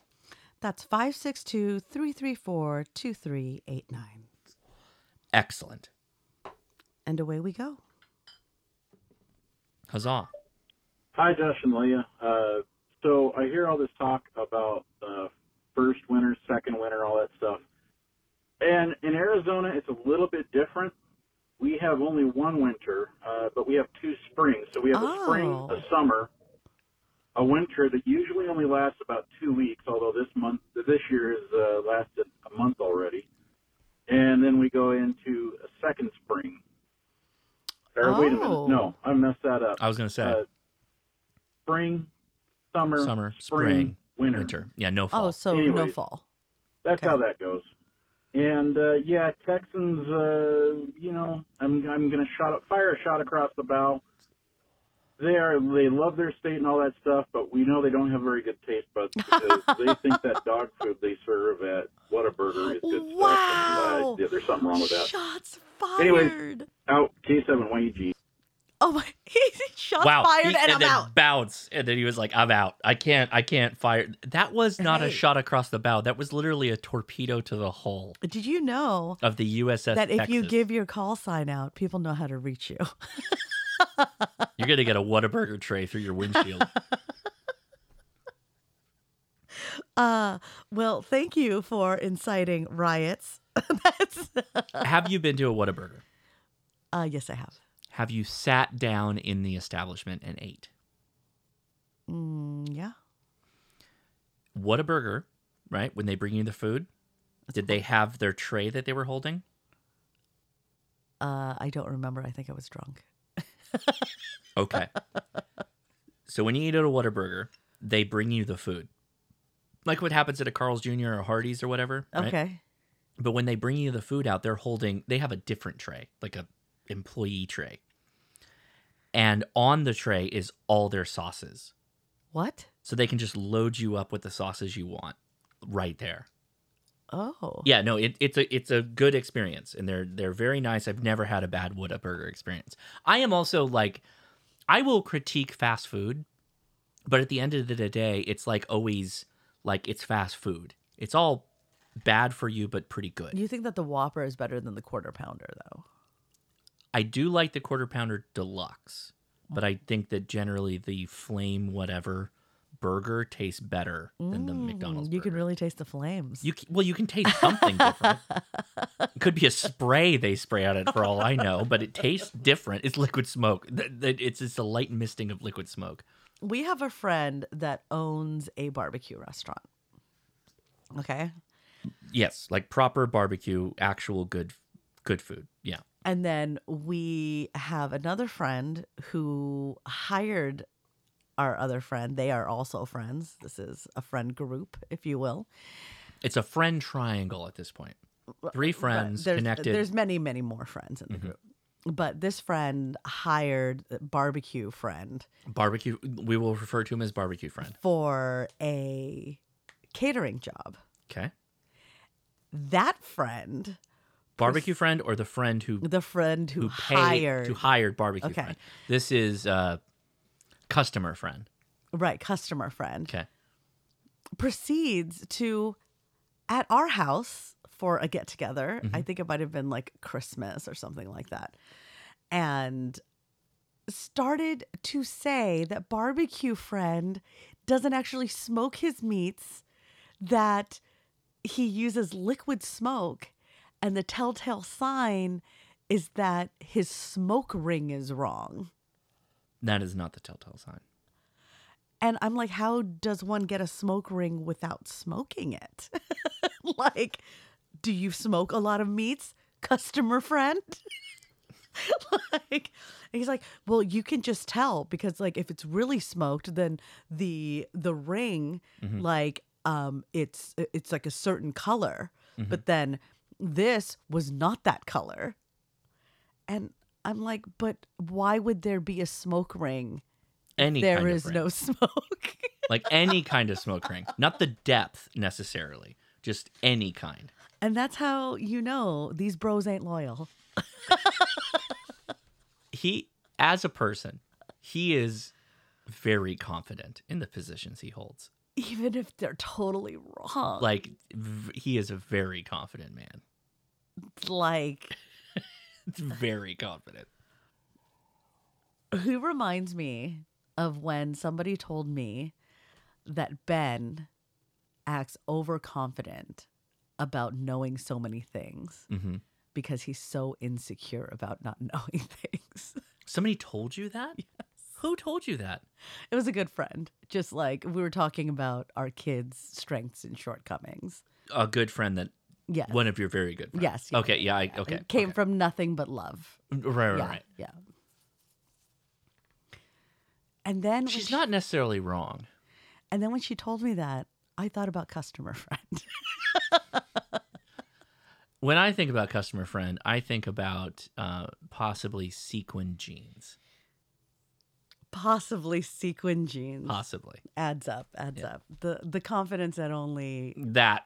Yes. sequin Someone who would wear sequin jeans. give you. Yes, Yeah, yeah. absolutely. Yeah. All right. well, uh Texas, I just want you to know we have no control over what people say on our voicemail. Texas? Okay. You got no beef with us? We I, we represent California right now. yeah. We've got no beef. like we sheepishly represent California. Like mean- as people who are fully aware of California's shortcomings. Yeah, we're we're but also California forever and goodbye. goodbye. We're very objective, but also Yes. All right. Now Hello, on to HRCC uh, voicemail net. This is Alabama Andrew calling. Alabama Um, Andrew! consider this a preamble to my email that y'all will see later on because I was a dummy and forgot to include this in there. But hey, Leah, you sound like you're doing really good on the general questions. You're getting a little bit better each time, and especially when you speed run, you seem to be doing better. So I'm really curious. Would you happen to want to do a segment where you just speed run the whole test, and then you can see how really well you do? Heck, you never know. You might actually kick its butt and um, pass it. But I'm so sorry, all. Andrew. Um, y'all get to my email later. I'm sorry for how long it is, but uh, 73s. I hope y'all have a wonderful rest of the podcast. Hey, thank you Bye. so much. The Alabama beautiful- Andrew, the for beautiful not optimism. keeping track. The beautiful optimism in that young man's voice to be crushed by the realities of what Leia had accomplished earlier. Yeah, yeah. Um thank you so much. Uh and you know what? I know that Alabama Andrew has to be an eternal optimist. Oh, has to be. Just the most positive of guys. Yeah. Yeah. hmm So, and thank you for rubbing a little bit of that off on me. And I, I will say, shout out to the white barbecue sauce. I will I will I'm uh a big fan.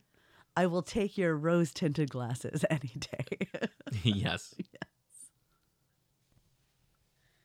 Hey, Josh and Leia, it's Ham Solo, K0FYR, K K-Fire. Word. Just wanted to give you an update of what I've been doing over the last uh, month or so since uh, the holidays.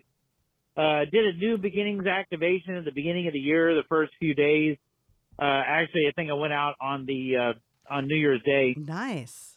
Uh, I did participate in my first VE session as a volunteer examiner. Oh. Got that under my belt too uh, wanted to start doing uh, working on my CW chops like Josh, and so I joined, became a life member of the Long Island CW Club, and I should be starting Carousel two uh, coming up pretty soon. So Carousel. been knocking that out. That takes a, a while, as you know.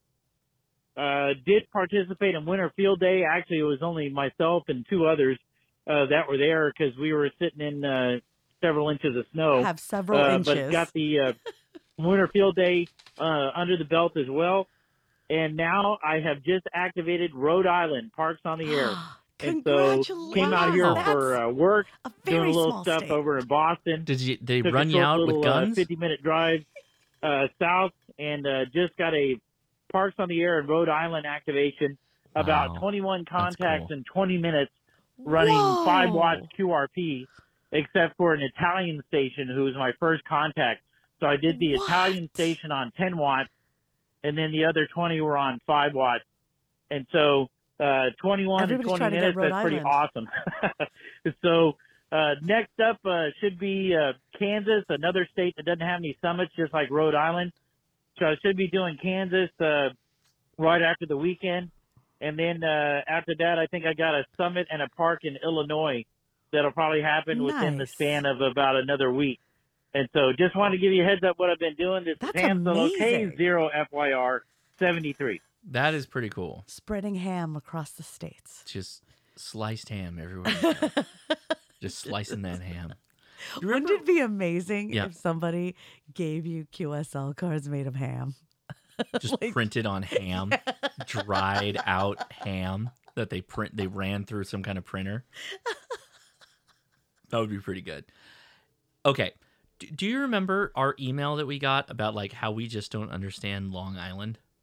Yeah. Or is it Rhode Island? I think that's Rhode Island. Is it Rhode Island? I thought we were talking about Long Island. No, he activated Long Island. He activated Rhode Island. Okay, it it's Rhode Island then, right? Where we just don't understand the people in Rhode Island that they'll they'll run you out of town if you try and set up an antenna in your house. Is that that state? Th- that's what it is, right? Am I am I? It's not Long Island. Long Island's It was the York. one where like there was a massive plot of land and nowhere to put an antenna. Yeah, yeah, yeah. Like they, they'd run you out with shotguns if you tried to set up an antenna. Do you remember that? Yes. yeah. That was that was like a couple of years ago. They're not living free. No, Yeah. they're, they're not the New Hampshire of of islands. That's a whole state of HOAs. it's all Karens. All right. Always happy to hear about your adventures out there, K Fire. Ham Solo's like, I got 21 minutes because that's when the guns come out. I gotta, gotta make all the contacts possible. I gotta get on the road. They're gonna shoot at me. All right, here we go. Hey, Leah, Josh, boys, and, and the family. It's Russ, KC5 TNT. I just wanted Hey. to call in, say hello, check into this, this HRTC voicemail net that everybody talks about. Um, it's a balmy 14 degrees here at my QTH. I'm actually wearing a down jacket in my house so uh, because the wind is so high at the moment. Um, but I'm just just came back into a little bit of um, HF right now um, after returning from the Caribbean. Uh, my family and I went to uh, uh, the Dominican. Okay, first of all, I saw the pictures from Russ's Caribbean trip. I have to make a stop. Russ has such a beautiful family, but his wife is especially adorable. Oh. Very lucky man. Oh, okay. Very lucky man. Are there pictures later? for a little bit of week vacation celebrating my little boy's birthday. But uh, Happy everyone's birthday. w- doing well. Um, doing some FT8 right now, trying to get a hold of Japan on uh, 12 meters. Anyways, um, that's about it from here. I'm staying warm. Hope you all are staying warm. Oh, and just so we're clear, the driving capabilities of Vermont varies by the uh, location. Oh. So Tell me more. southern Vermont is more, uh, I'd say, wet with rain versus the white stuff that, uh, say, Mount Washington and New Hampshire get. Um, but we still know how to drive snow up, or drive in the winter up here, up in up in the snow stuff. Um, hi, hi, Nate. We all know how to drive. Because Nate's snow. in We'll southern be, we'll, Vermont, be, be right? safe. Is that to you soon. are we getting north and south aggression in Vermont? Oh my God! So many shots are being fired right so now. So many shots. I've got a duck. It's going to be friendly fire. I don't want to get caught in the podcast crossfire. Right now. well, so I, glad I love when I love when like a, a winter state, like a northern state, Uh-huh. is like it's more wet down south. It's it's it's just a little wetter. It's like cold right now in California. It's uh, uh it's it's fifty degrees Oh, see, that's wool. I'm gonna have to put on a jacket. I won't say anything. Hey, Leah Josh. This is Edward, KU3RRY. Hey, Edward. Hope you're having a wonderful week. I just wanted to uh, thank you for playing my voicemail. Uh, I think sir. you misunderstood when I said double parked. As uh, parked as in the opposite to drive. Kind of, uh, I think the real term is when a vehicle is parked next to another vehicle. So um, they're Oh. you know, on the side of a road. Yeah, sort of double park. situation. Yeah, we got that. Uh, I want to mention that, and I guess a quick uh, new item I'm very for excited Britishisms for and this Americanisms. segment. the sign for peace, a peace symbol. Um, something that just kind of shocked me when I first moved here, and, and still today, is when I see kind of kids graduating and they're putting up their two fingers to indicate peace. Okay. We Now, gotta, we got to talk about this. the peace symbol I've always known is kind of the hippie era where the palm is facing out. Out. But if you turn that around and the back of their palm, the back of the hand is facing out, that is actually sticking the That's uh, the middle sticking their finger. middle finger up in England or the equivalent. No, close so together. in England, if you want to swear at someone, give them the bird. Um, you stick your middle finger up.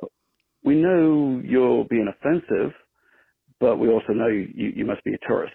you're not from around those parts. But if you stick up both fingers, that is straight up. You're about to get into a, a bit of a Barney Rubble, a bit of a fight. Did you Uh, get into some trouble. If A they, Barney, Cockney a Barney Rubble. goes. Okay, yeah. Um, and I believe the rumor has it it dates back to archers. Yes. When they were caught by the I've heard French, this too. the French would chop off their two fingers. Yes. So back in the day, to show uh, disrespect, you stick up your two fingers to show that you still have your Arches? your fingers there. I'll explain. Anyway, love the podcast. Keeps me entertained. Uh, hope you have a great week ahead of you. I hope you enjoyed uh, Winter Field Day, and I'll look forward to your next release. Okay. This is KU3RRY.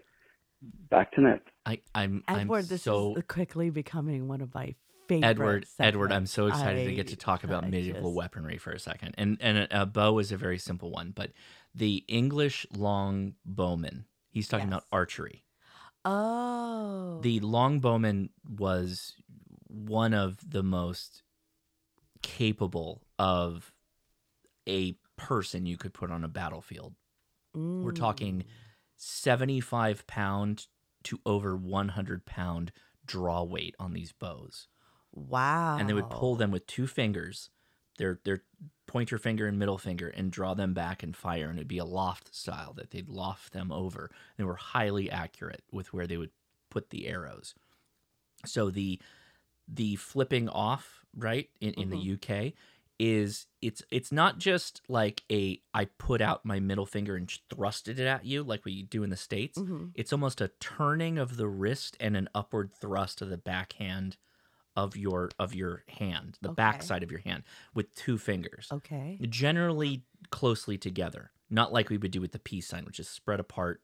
You know, yeah, like a like this, yeah, like like literally kind of side by side. You get the point, kind of thing. And that is supposed to like herald shove off. Yeah, like you give it a shove off kind of thing, like a shove off. I don't know that the the wrist manipulation is as important as the putting out of the two fingers. Okay. But the the origin of this is that the the Franks or you know whatever the French pre France or whatever would if they got a prisoner they would Pre France. well, the Franks. Okay, I don't want to get into all this. This, is, this goes. You got to go listen to Dan Carlin's podcast if you want to know more about this. But it, when you when you get to a situation where you're taking a a captive, someone who's lightly armored is likely going to be a pikesman or a longbow user. Mm. And if it's a pikesman, then you you kind of know because they're going to be closely adjacent to a pike. And so there were multiple situations. Again, historically, we don't really know the the factual relevance of a lot of this, but there, the hearsay around it was that a lot of archers would throw down bows and pick up a sword Mm. to appear as though they were just some kind of light troop, to not come across as a longbowman because if you were, you were almost like the sniper of that day. Ah. It was almost an unfair advantage that the English longbows had against many, many forces at that time. And so when you were captured and you were considered to be a longbowman, they would they would cut off your your Mhm. pointer finger and your So middle that you may never your arch draw finger. again. So you can no longer arch. There could be no more archering. Anyway, uh, we don't know that that's necessarily true, but it's kind of like where where does ham like the what is ham radio? Where does that word come from? Mhm. It's almost lost to antiquity um, on what the true origin of it is, which I was always found fascinating. Mm. Odd, uh, odd, odd connection here. You remember Tex Grebner? Yes. Tex Grebner bought. He shot himself. he shot himself, but Tex Grebner of YouTube My, fame. my safety training kicked in. I called my parents. I called my mom. So Tex Grebner became a traditional archery nut. So like a recurve bow. Very hard to shoot yourself in the leg. Very hard to shoot yourself in the leg with an arrow. Maybe a foot, maybe. Uh, but anyway, he never really got into compound bows. He was always a traditional recurve bow type person. Mhm. And he bought a 100 pound draw weight bow to feel the experience of an English longbowman. Mm. To, you know, what He got they super fit. Yeah, he did. Yeah, and um, and yeah, he can draw a hundred pounds. Like so, a hundred pound draw weight on a recurve bow, a traditional bow, is a constant. It, it actually gets stronger the further you pull it back because it's Right. resisting harder. Yeah. A compound bow, when you pull it back, there's a there's an intensity in the beginning, it and then just it locks over because the cams flip. Mm-hmm. And then you're just kind of like holding it there, Right. and so you can get highly accurate with a compound bow mm. because you're you're not using a whole lot of weight to hold it back at that point in the draw point. Dead. What? The, from The Walking Dead, right? Daryl and his compound bow. No, that's a he has a crossbow. Oh, it's so literally a gun. So it's a bow bows. gun. He's like Chewbacca more than he is a an actual archer. What? Chewbacca. Oh my god, I'm I'm nerding out really hard. I apologize, everybody. Chewbacca and his uh, his kind, they use something called a bowcaster. It is a crossbow that fires bolts that are energized or heated to a point that they provide almost like an explosive charge when he fires it. Uh-huh. They're almost like a mini grenade launcher. It's called a Oh. bowcaster. Cool. Wow. Thank you for that. All right, on to the next voicemail. Howdy, Hamlet. This Hey. is J4 JUZ. Hey, I am calling Hamlet. because today is probably the beginning of third winter. Oh no. that's also a thing. Virginia. I don't know if you can hear it, but okay, let me turn off the windshield wipers for a second. I didn't even hear the wipers. That little pitter patter there, all that there is the sound of snow, ice, and a little bit of mixture falling down on my car. Well, that's interesting, Jake. It's February, you might say. The thing is, it was like 78 degrees just the other day. Oh, that's a trick. I was in t-shirts and shorts. Now I'm in a beanie and a sweatshirt. Is this Virginia for you? Uh, some here, you like the weather bipolar. With that, this is KO4JZ. Seven threes. We'll see what tomorrow's weather brings. And Jake talk sounds to you later. very happy about the weather, though. So we we know Jake was literally talking from his driveway Oh, in a non-moving car a whole- because in Virginia they never drive when it snows. Yeah.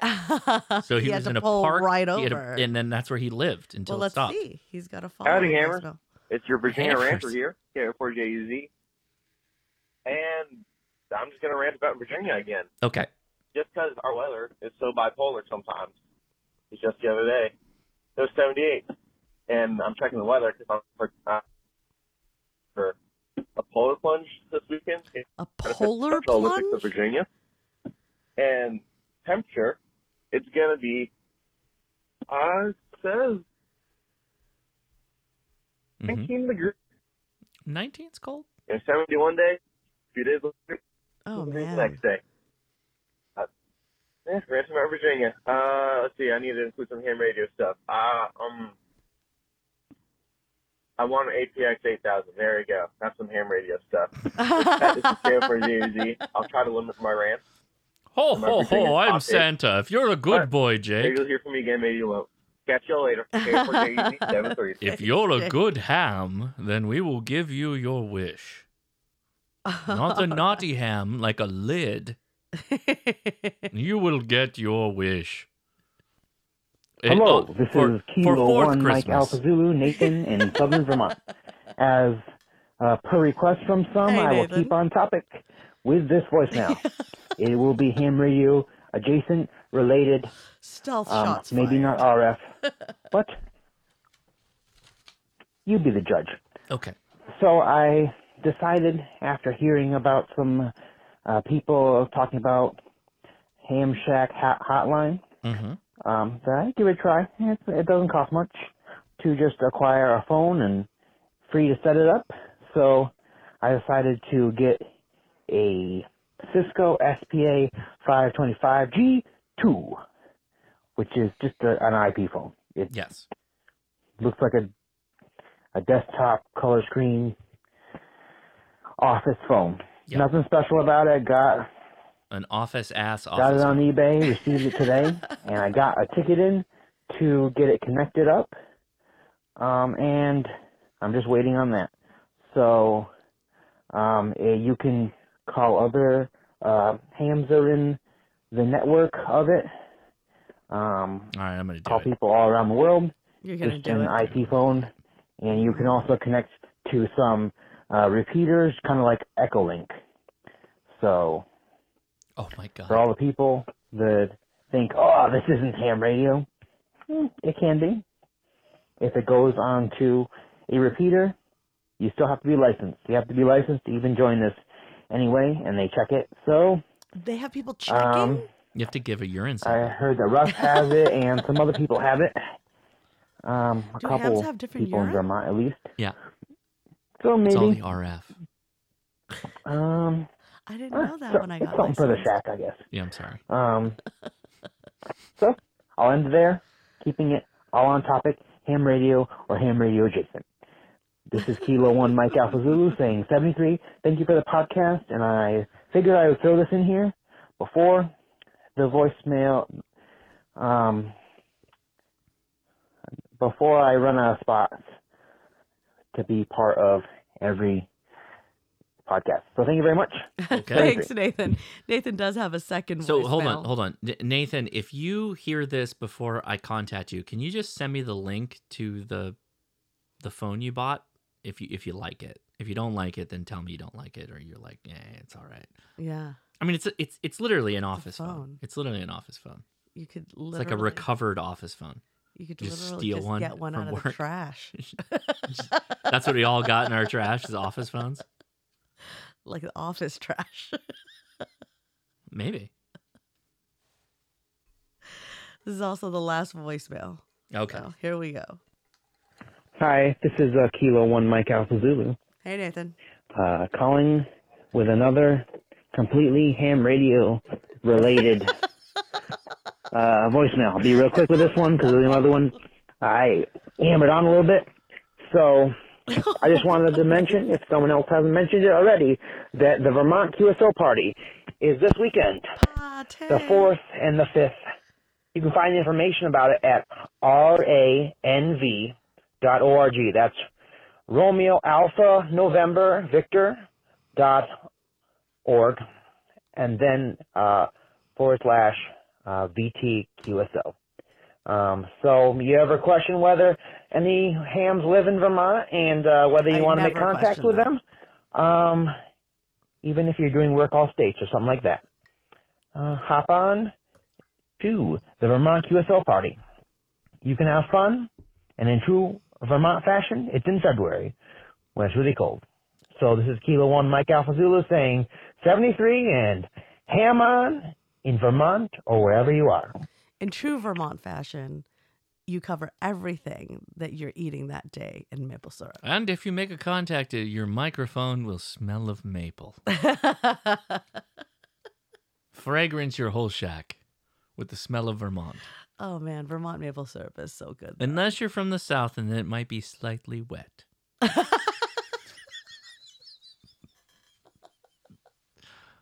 All right, thank you. You know what? That's you know I can say like what a what a fun like what a nice like okay like I don't know that northern Vermont and southern Vermont are closely knit, but if the biggest jab you have to the south is it's a little bit more moist.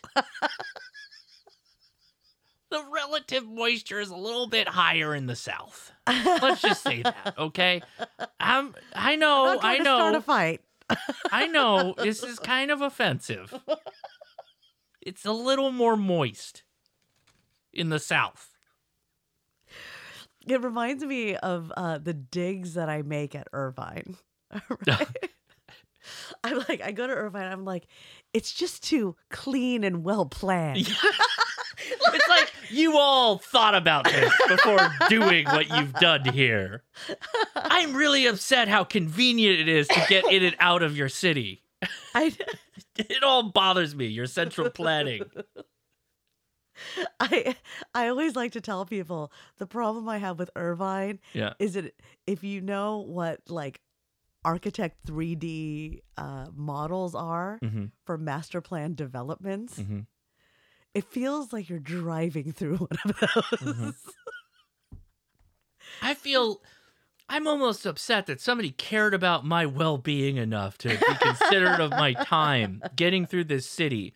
No, that's not true. The the worst traffic jams are actually on the streets of Irvine. It's like Jamboree. Jamboree is like the worst. yeah, because people are going from the the All these damn college students that don't know how to drive. No, it's because the companies are located in a Oh, different part y- of the city. Yeah, yeah, yeah. There, there, there's a huge contingent of technology companies in uh, in Irvine, California. This is so true. There's, I've passed so many Teslas today. I'm upset that Elon Musk made a lot of money from all of this. I mean that too. Yeah, Yeah, but yeah, that's me. That's what I do. I'm going to uh, uh, Santa Ana. Is um, well, I'll be Irvine adjacent.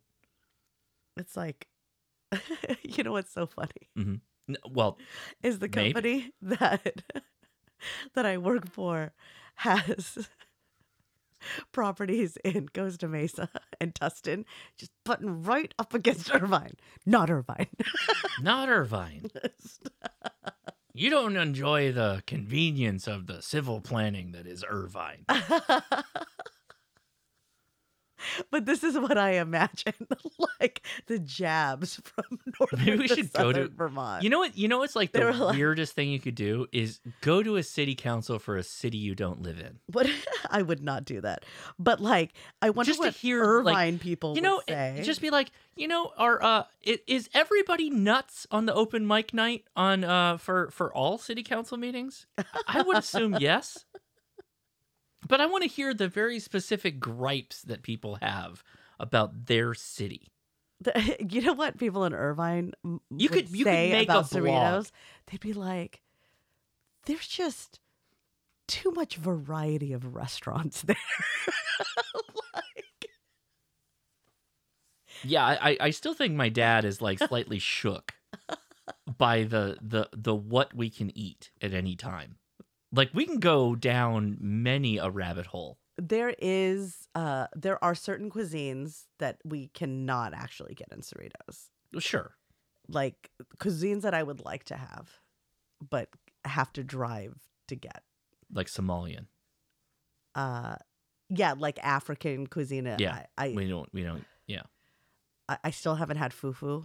Yeah. I really would. Somalian's like good fufu. though. I I am very Um, much enjoyed that. Ethiopian. But uh, uh we've had both, right? I don't. Somalian and Ethiopian. I don't think I've had Somalian food. Ethiopian. Ethiopian's cannot- really good. Cannot get.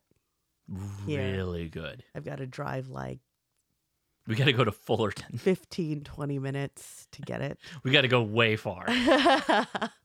the bread is really cool with Ethio- Ethiopian food. Yeah. It's a, like a spongy bread. It's like a sourdough sponge.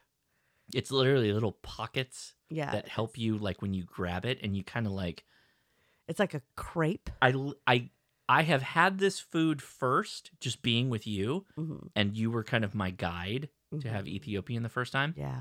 And I was like, okay, this is good. But then I watched a YouTube video on how you're supposed to eat it. Oh, we also don't have Jewish deli. Uh no, the best we have is the Katella deli. And that's not even in this city. No, no. But I found out that Ethiopian food, you're supposed to take that bread and make like a pocket, Yeah. and you're supposed to like l- dip a little bit onto all the little things, You don't need to do that though. and you make a whole little hand pocket of food, Mhm. and it's like all the flavors mingling. Uh-huh. Oh, I'm I'm Let's go back. yeah, we I'm, gotta I'm go poised. back. We gotta go back. Yeah. The kids are gonna die. Oh yeah, no, this is this is their jam. I know, Eat their hands. They're gonna be like, this is this is all I've ever wanted. And then and then Edison will come up and go, Why can't I do it anymore? Because we're not Ethiopian, Edison. Yeah. We have utensils. Not saying it's wrong, but that's what we do here. Yeah. All right. Well, we are done with the voicemails. Thank you, We are closing the doors on the voicemail annex. And if you'd like to get into next week's voicemail, what's the number, Leah? oh, that you really put me on the spot. I here. literally pause my talking. I slow it way down. That's just so you- five six two. you know where I'm going. Four two three eight nine. All right, I was talking over you. Say it again. Five six two three three four two three eight nine. Thank you very much. Now we are going to start climbing the tower. Let's see the emails. Reminder you can email us at leah at hamtactical.com. We would love it if you keep it ham radio adjacent. Tell us your story on ham radio, what you're challenged by. We would love to answer your questions. And you can dip into the fun a little bit, of course, but if you send us a merch idea, It's like a ham radio love line. it's a ham radio love line. Um, I'm polyamorous with my radios. I I guess I'm Adam Carolla in this instance. You are definitely not Adam Carolla. You are I'm Dr. Dr. Drew. Drew? Y- You are definitely Dr. Drew. Come Okay, on. I'm into it. Yeah, come on. Get. I mean, well, uh, I guess that doesn't make sense, Yeah, though, right? Yeah, but that's fine. No, I'm both Adam Well- Carolla and Dr. Drew. Well, Drew. then I can go to sleep now. Uh, if you send us a merch idea and we like your merch idea, and we do, we occasionally do like them, we do. and we make it and put it on the website, we will send you one for free. So thank you for taking the time. We appreciate it. Oh man. she she went oh man and she proceeded the coughing with an oh man oh yeah she busted through the wall she's like that was load bearing Kool Aid Man, you're made of glass. How did you do this? The first email is titled HF Success in the Field, and now I'm using my grandfather's call sign, Hello from New England. Whoa. Yes. Hello, Christopher. Everything's a little wet here. You ever notice that? It's a little wet. well, as somebody from Vermont, you can you can understand that assessment. It's kind of funny. In the East Coast, it's either snow, Mm. a little wet, Or the further you go down, and then it's humidity. Just it's real So wet over there. I'll be experiencing that next week at Hamcation. Full humidity, but I'll be rolling around in shorts, so it's going to be good. How do you know? Uh, I'll check the weather before I pack, but um, yeah, it's. I'll I'll bring a rain jacket just in case. Okay. The only time you get rained on hard is Hamvention. I got dumped on. Yeah. We walked into. I walked into the troll bar. bar. I got there late because I was mucking around with people at, at Hamvention, talking to every like so many people stopped me. I I did the bad thing, which is Getting lucky. no, I did not. I was all the way the opposite of the exit, like geographically as farthest from the exit I could be as they were closing the show down for going to the troll bar that night. It was a Saturday. And so I start walking and I'm hoofing it.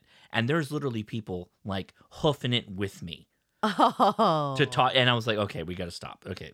You know, let, let's talk. Let's talk. Yeah. And I got there way late. I was one of the last persons there, and everyone got there before the skies opened up. And it dumped rain, like bucket status. Like the the hard rain that we get like once a year in California that lasts for like 30 minutes and you're like, "What is happening?" Like that was consistent. Our roofs are not ready for this. It was consistent for like an hour. I got out and I literally walked 200 feet to the door, soaked, completely soaked. Uh, do they have dryers inside? No, I just whatever. It was like a hot. It was warm. It was fine. It was it was a warm rain. On everybody? Yeah, I rubbed it on them. I squeezed it out. I'm like, here you go, a little bit for you. no, of course not. I did not do that. Well, Christopher writes Leah and Josh, in early January, I wrote to you about my long hiatus from amateur radio and return to the hobby and HF operation. Your podcast and channel played a big part in resparking my interest. Thank you. Good. Since my last email, when I was awaiting delivery of a new HF radio, much has happened. I mm. thought I would fill you all in. My radio arrived and I was able to set up a basic QTH. I went mobile for the first time when I accompanied my 12 year old son to his winter wilderness survival scout trip. The great, yes. I've never I'm a heard big of fan. this before. Uh, sounds like fun. Well, he said wilderness survival program. Winter wilderness survival scout trip. Uh, okay, continue. I'm also kind of familiar with this too. Okay. I applied for and am now using my grandfather's call sign, W1YTQ. My Xiegu G90 radio arrived and I was able to get set up with a simple end fed random length wire antenna. Josh, I've heard you and others say many times just get the wire up in the air and experiment. Yes, That held true for me. That is th- that is the trick. Getting my That is it. radio, the feed line, and antenna all configured to work took some time, but it was taking the plunge and experimenting that moved everything forward.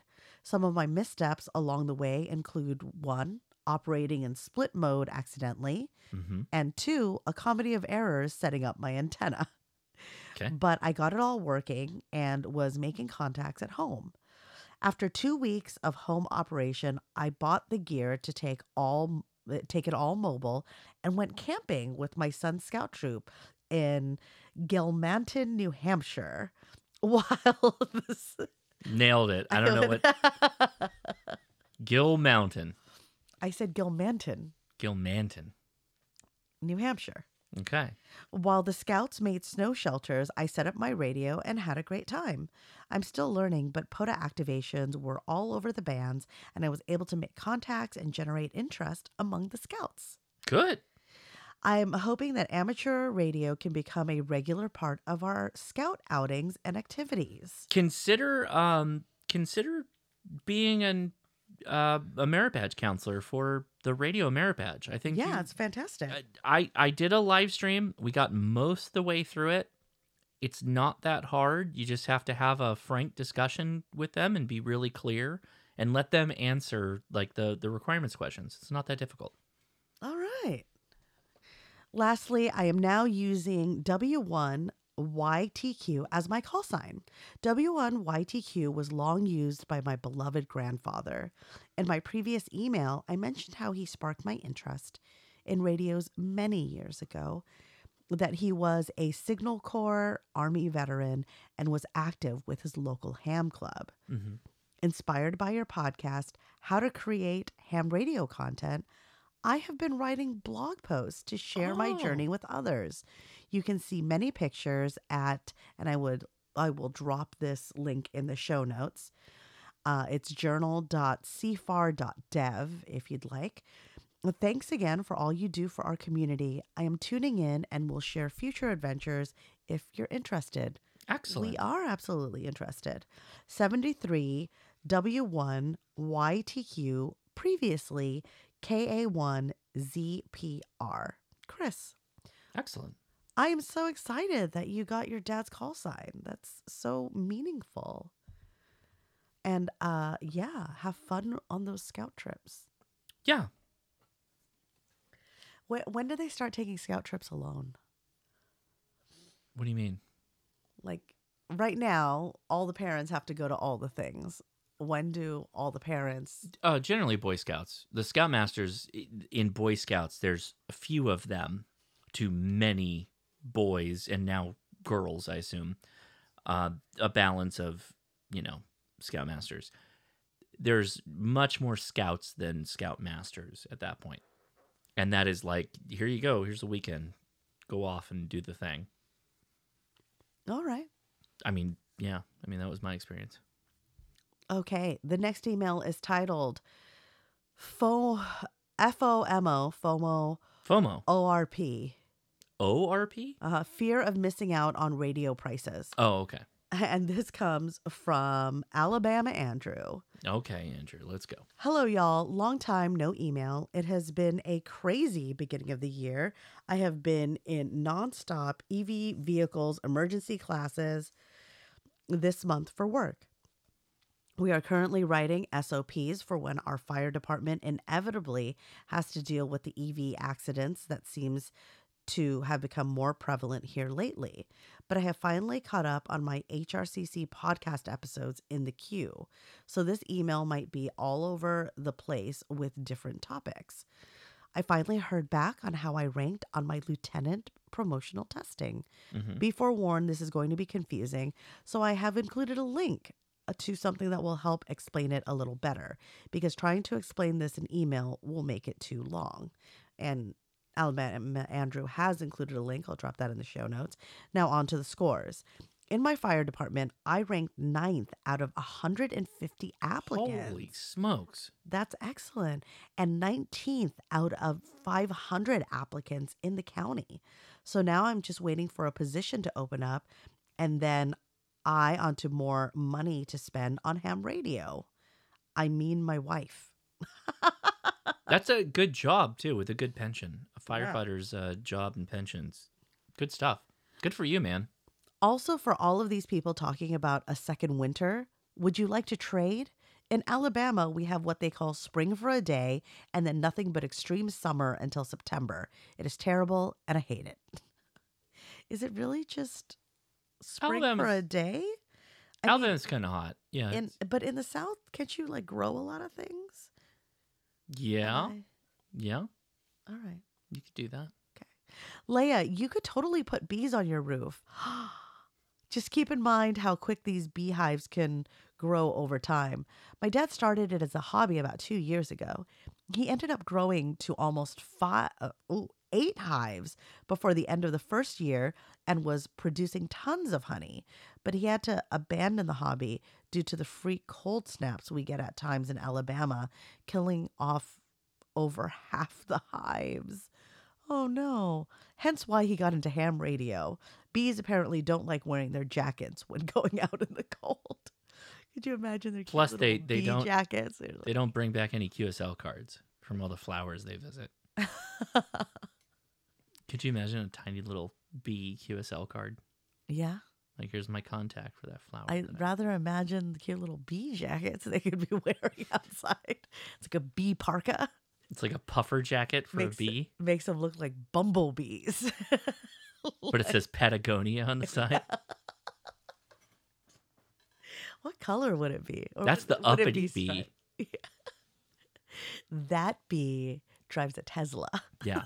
Well, Range Rover, but also has a Tesla Right. for the winter months. Drives Yeah. a Range Rover. Yeah, Yeah. yeah. You know. Yeah. I remember there being a home backup power talk on one of the podcasts, and I would like to throw my 50 cents in when Oh, 50. Okay. inflation. Oh, wow. Okay. Let, jeez. I didn't know that. Everything costs more now, even your thoughts. I bought I bought two Whoppers and fries and two kids meals and it was $30 at the Burger King. But you know what? I went to a Northgate market. Yeah, it's killing me. It's still in my brain. Northgate Market got some delicious carnitas. yeah, with that came with tortillas, Mhm. salsa. Uh, Oh, the salsa was included? one container of salsa was included. Uh-huh. A container of beans and a container of rice, enough to feed a family of four. Like like if everybody ate well, Yeah, how much was it? sixteen dollars. That is nuts. Go to your Northgate market. Yeah, if you got a Northgate or like a proper Mexican market, go there and get some food. And you'll Yeah. be eating really good and it'll be like legit. Yeah, Have a good time. it's true. They also Save have ceviche. Dude, That is ceviche is not legit. under that price. No, that is Yeah. definitely not under It's that like price. ten dollars a pound, but still Yeah. Really good. Ceviche is fantastic. It's like you could get the ceviche with the avocado. You got to get like some some tostadas to go with it, the flat shells, and some. Um, That's what my mom did. I like tapatio Yeah. on a ceviche Ooh, personally. You can also get tamales. Dude, tamales are good. Yeah, my mom bought a ton of tamales. and you can I freeze them. I didn't eat them, but Northgate is good stuff. If you if you got a Northgate in your area, go to Northgate. it Northgate. rocks. it- Northgate is like Latino Whole Foods. Okay, so That's there is nothing I remember more. I, okay, I have to I have to mention this. Northgate Market, Day of the Dead. oh yes. We go to the we go to the Northgate Market and uh, Dia Dias de los Muertos. Dia de los Muertos. Dia de Los los Muertos. Muertos was going on, and they had a frame. Is this just gibberish to you? Like No, no, other no. languages don't make sense. No, they you? d- Spanish makes more sense in other languages. It's the only one that I have any handle on. But anyway, there's I not spoke a big. to the handle. lady at Northgate in Spanish, and she was like, "Yeah." Like you were the Asian posing as that white guy that makes all the YouTube videos going to the Asian places. They had a framed picture of Paul Walker at a high vantage point at the market. Yeah. And it's like, dude, Paul Walker is like beloved in Mexican culture. He's he's like he's like Morrissey at this point. What? No. Well, okay. Nobody could be highly as vaulted as Morrissey in Mexican culture, at least in Southern California, from my point of view. What are you doing right now? Are you looking? What are you looking up? Nothing. What are you doing? Let, Nothing. this- okay, go ahead. Take it. I think you're still going on about Paul Walker and and Morrissey. So Well, no, I'm okay. For for all of the, uh, I'm a big fan of Morrissey and the Smiths. There is a really hard. I, I don't know how to explain it if you're not from Southern California. How strong the love is of Mexican culture with Morrissey.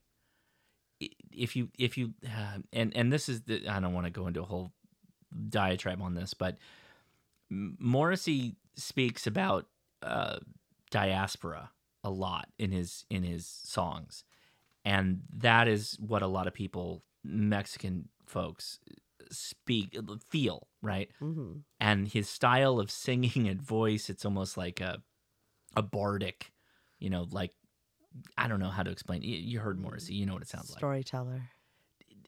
It, it speaks to them, and I've I've hung out with I've hung out with, and by the way, this this predates Leah when I was dating another person who How dare you? Yeah. First you try how how dare I had a life before Leah, but uh, my girlfriend before Leah, uh, there was some cholo lifestyle slash gangs gangster kind of thing going on, and I You've got a type.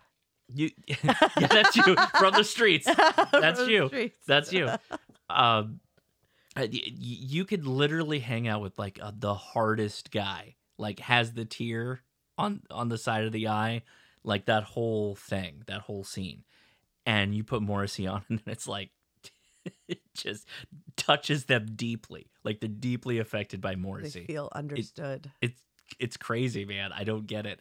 Morrissey has a an interview you can go watch, like asking him, "Why do you think your music connects to Latinos so much?" Mm. It, it's really interesting to hear his thoughts. So if you're if you're interested in that, look it up. But All right. yeah, Well, Alabama Andrew says when providing backup power to your home, a good cheap option would be to backfeed the breaker box panel from a plug that is located somewhere in the home. I know it sounds dangerous, but Yeah, hear yeah. me out right quick. There is a kit that goes on your electrical panel called the generator interlock kit. How it works is as follows. You have an electrical plug installed that is ran to a specific breaker that a set amount uh, at a set amount of amps. That breaker is then kept from being engaged while the electrical main is on by that interlock kit, which is literally just a metal bar that doesn't let you flip the breaker until the main breaker is flipped off. Once the main is flipped off, flip off all the other breakers, plug in generator, then flip the breaker with the generator power to it. Flip on each breaker one at a time until you have the power to where you need it. Bam, backup power. We did it for our house and it cost less than $500 to do it all. well, yeah, but you got to run a cable outside. He didn't mention that part. Okay. You got to bust a hole in a wall or something like that, All right. or sliding glass door with a cable shoved in the side of it. Josh, Yes, I'm here. during one of those EV classes, they brought out a Ford Lightning. I have to What? I have to say I'm so jealous of you right yeah, now. it's it's dumb. that was a really nice truck that surprised me to no end. I thought since it was going to be an electric only truck that it would be terrible and a complete waste of money. Boy, was I wrong after seeing it in person. It is amazing, and man, that thing will fly off the start line. I think it will be so much better than that Cybertruck from Musk Motors if it ever comes out. Musk Motors. I, I okay. Normalize Calling it Musk calling Motors. it Musk Motors. Done. I. Done. This is amazing. There's no motor in it. Yeah. Well, no. Wait. I, uh, no engine. No. Okay. So is right. I already. Ah, I screwed myself up. Musk Motors. Go with that. Normalize the whole concept. It's Yeah. fantastic. engine versus motor. Always remember. There's a difference. Do you know that? Engine Yes. versus motor. Okay. After listening to your car antenna do's and don'ts, that metal bar that uh, came with my K400 mount was uninstalled. Man, my radio never sounded better. So Really? thanks for that tip. Really? Yes, that little. s- He took the shim out. That was the. Okay. I did this. I did this before I took over Ham Nation. But after taking over Ham Nation, it is one of Gordo's biggest things that he mentions is take the shim out, drive those Allen bolts all the way into that metal. They're a little bit pointy, so you're not going to damage the paint too bad, but you- you're going to damage it a little bit. And yeah, it'll sing. It it it is surprising how effective it is. So good job. Speaking of radio, I'm super excited. I makes me so finally got my first HF this past week. Didn't have a banana, so Godzilla for scale. And I'm going to show you. Oh, he got a True SDX. And a Godzilla. Oh, he's got a Gundam. Yeah. That's a the, uh, he's got a little chibi Gundam. That's amazing. I'm a big uh So I am an OG weeb.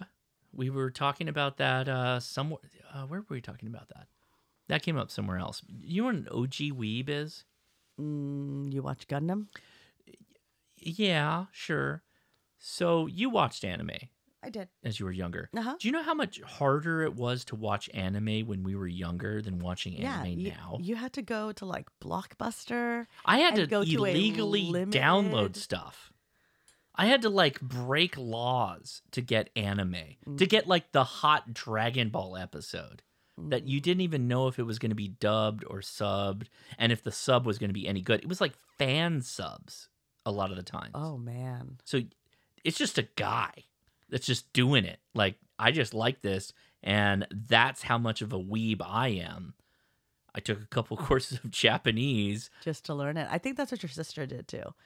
She, was not, well, Your wait. sister took uh, Japanese so that I mean, she could- gave AIDS to all the computers. So maybe that's what? what she was doing.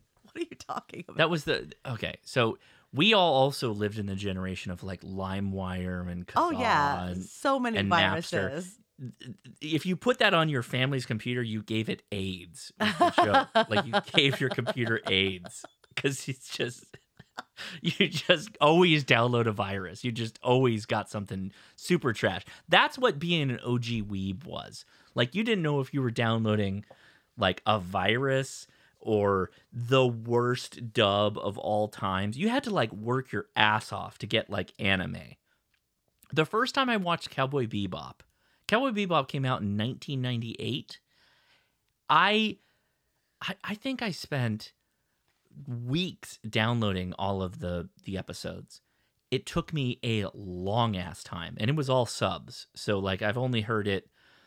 Oddly enough, I like the dubs more than the subs, but at the same time, the first time I ever watched Cowboy Bebop was was subs Uh-huh. and I I just I don't know how to like explain to kids how easy they have it now. I was talking to my sister. Like this is this is literally like my my boomer moment on something is like anime.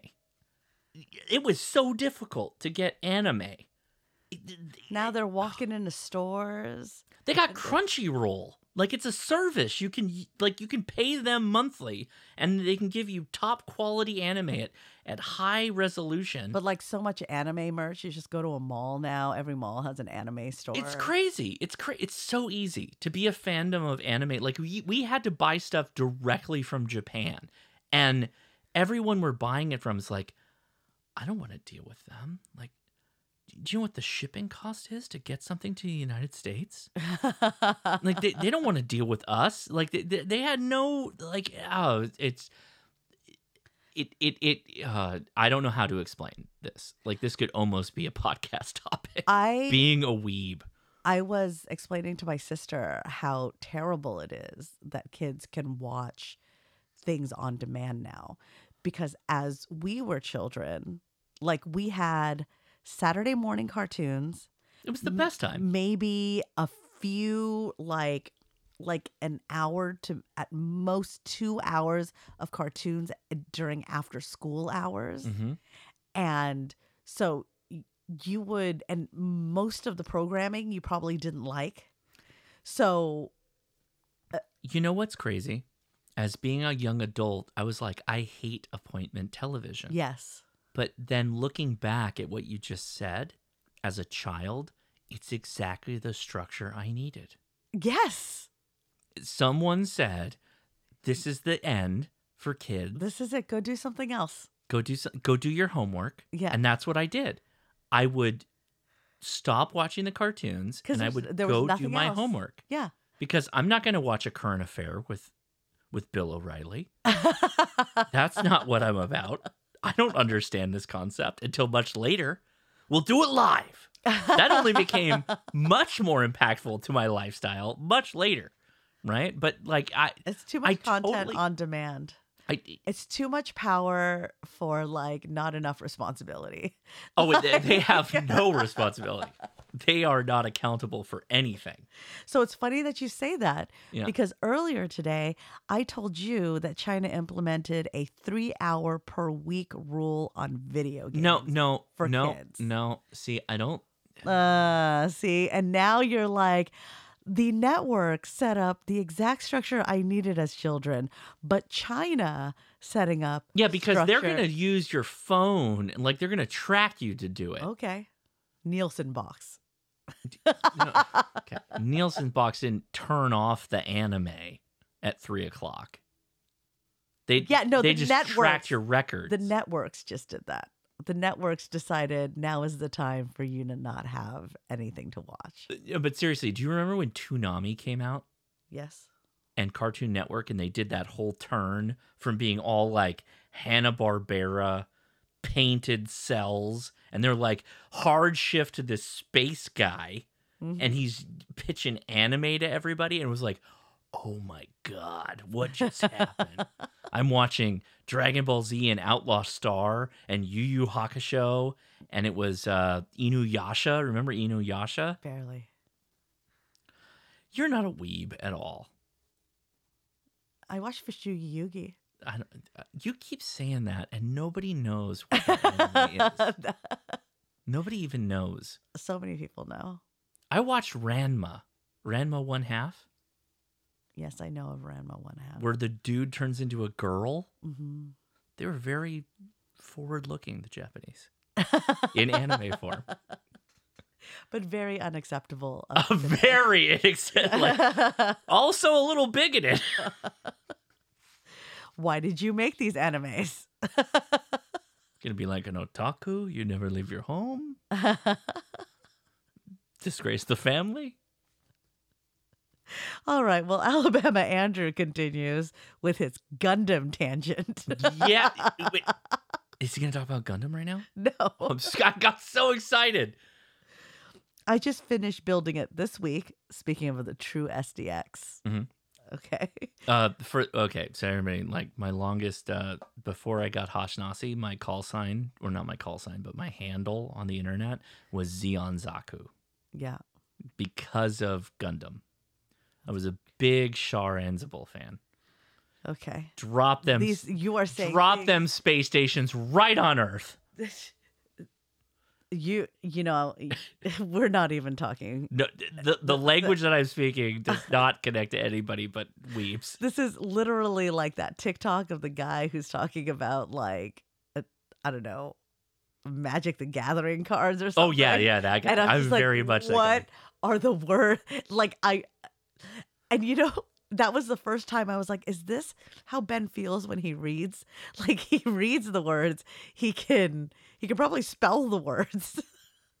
Give him the grapes of wrath. See Does how he does. Does it make sense? No, all- all Catcher in the Rye. We'll start him out with Catcher in the Rye. How's that sound? uh, I'm a, a Red Comet. Red Comet, the man. Yeah, absolutely. I built. I built that uh, model. Yeah, I'm, I just got to move on. Okay. Here. And got a spark plug 50 watt antenna trimmed to 20 meter band. It made me feel so accomplished and proud that I was able to build my first HF radio.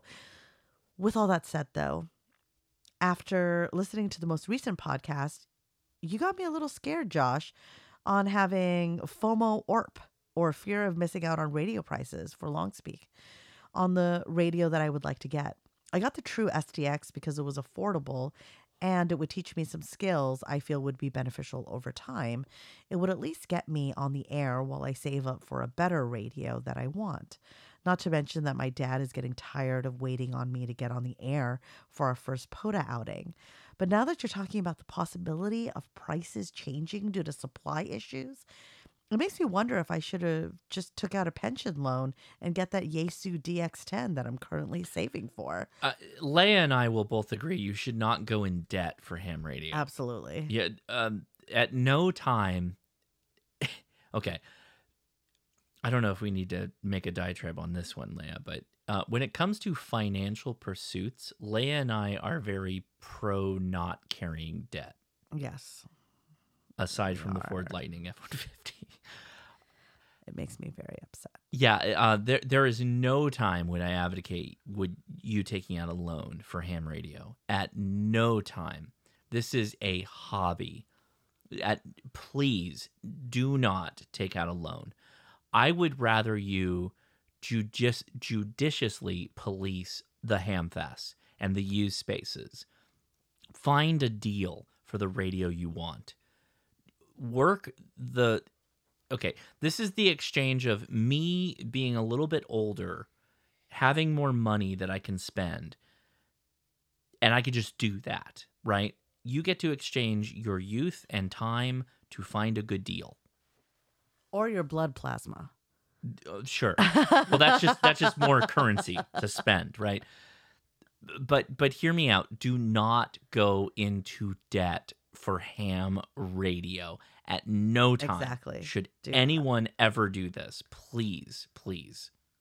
Well, I love you. I, I I love you, Alabama Andrew. Please do not. Well, Alabama Andrew says he just has to figure out how to sneak it past his wife if he does.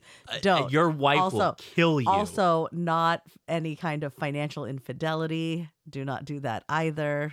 This is a PSA for everybody who not. is listening. Do Be not. financially responsible. If you took anything away from my talk last week of go into debt, you did not like that is not me. That is not what I'm about. Do not go into debt for ham radio, please. Agreed. Before I end this email, I just have to ask Josh, did you get my reply back to you with what was hopefully the information you needed for helping me on my antenna issue? My email said it was sent, but the attachments are not showing up in my sent files. I understand you had a lot on your plate and are busy, so it's no rush if you have received it. Resend it. Yeah. Because I don't think I did Yeah. then. Yeah, resend it. 73s, and what if slugs are just homeless snails? That's actually how I kind of see them. What? homeless snails. Slugs. No. The slugs made their decision. It They they wanted to go with the fast and loose lifestyle of being a slug. not being encumbered by a camper that they carried on their back. I, do you think they got to make that decision? Yeah, absolutely. They just ditched their. You think that Do you think that wait, wait, wait, are wait, wait, animals that just Wait. their? Do you think there's some kind of depot where a slug goes to get a shell, and then they're like, "I'm I'm I'm part of that to me? snail lifestyle now." Uh, no, they grow the shell. Slugs grow No, shells. snails grow the shell. Right, but slugs are not like animals that just decided not to grow their shell. Uh, well, evolutionarily, yes, they did. but they didn't make that choice. Okay, th- this is getting crazy. It's not like they flipped some kind of internal switch. It was a pop up that said, "Would you like to grow a shell today?" And then That's what I'm saying. That absolutely th- did not this happen. is not this is not Sid Meier's civilization. No. where you could differentiate your culture into horse archers or Apache helicopter. This is a completely different Helicopter, species. by the way. Huh? Helicopter. yeah, of course. okay. This is a completely different species of animal. Totally different. A slug is just a sloppy, wet thing. A It's snail another species. is growing its home.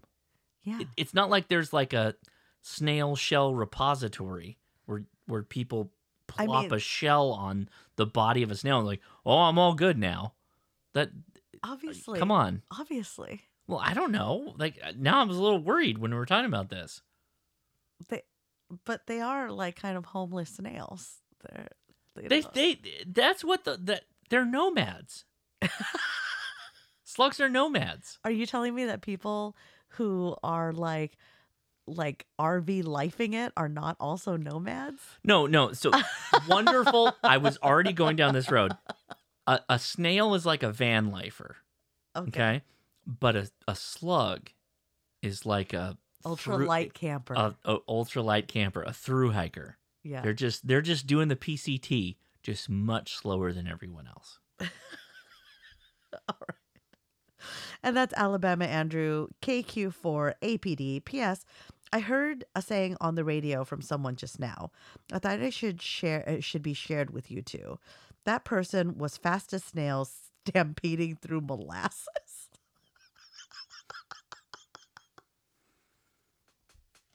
Is that a southern dig? That is a that when when someone from the south is digging at you that you're so slow that you're like molasses full of snails like a snail trying to go through, molasses. Okay. yeah.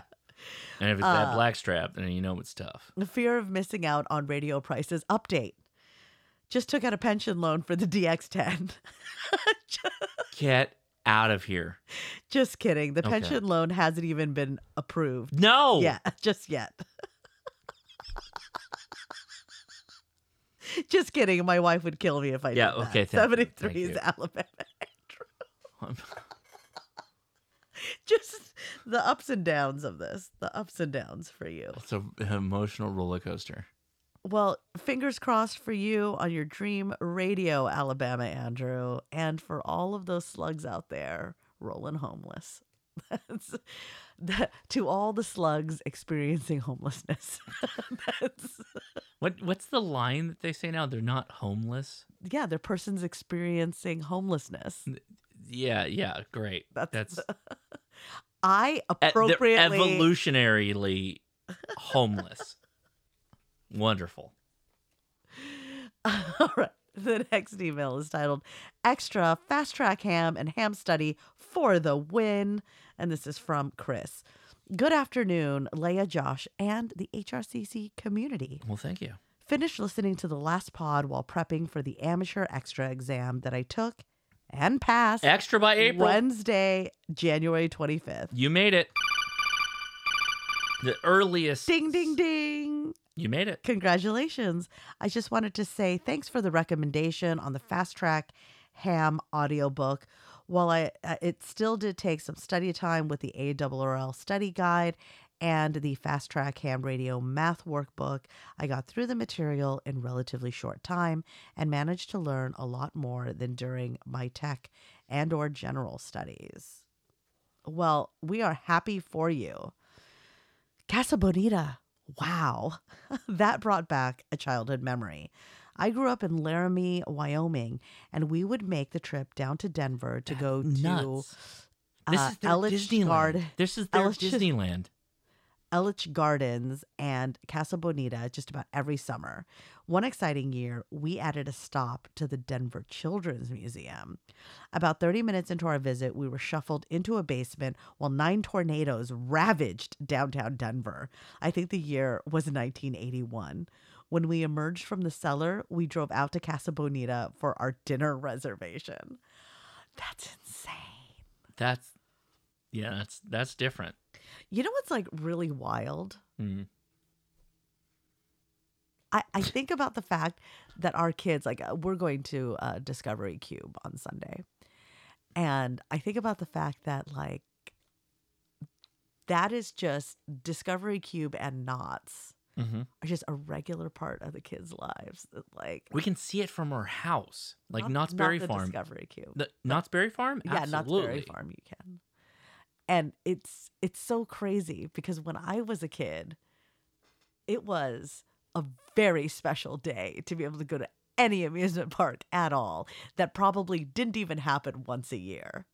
I, I- I think, And I thought that when I got to the point where I Mhm. was going to an amusement park once a year, that I was fancy.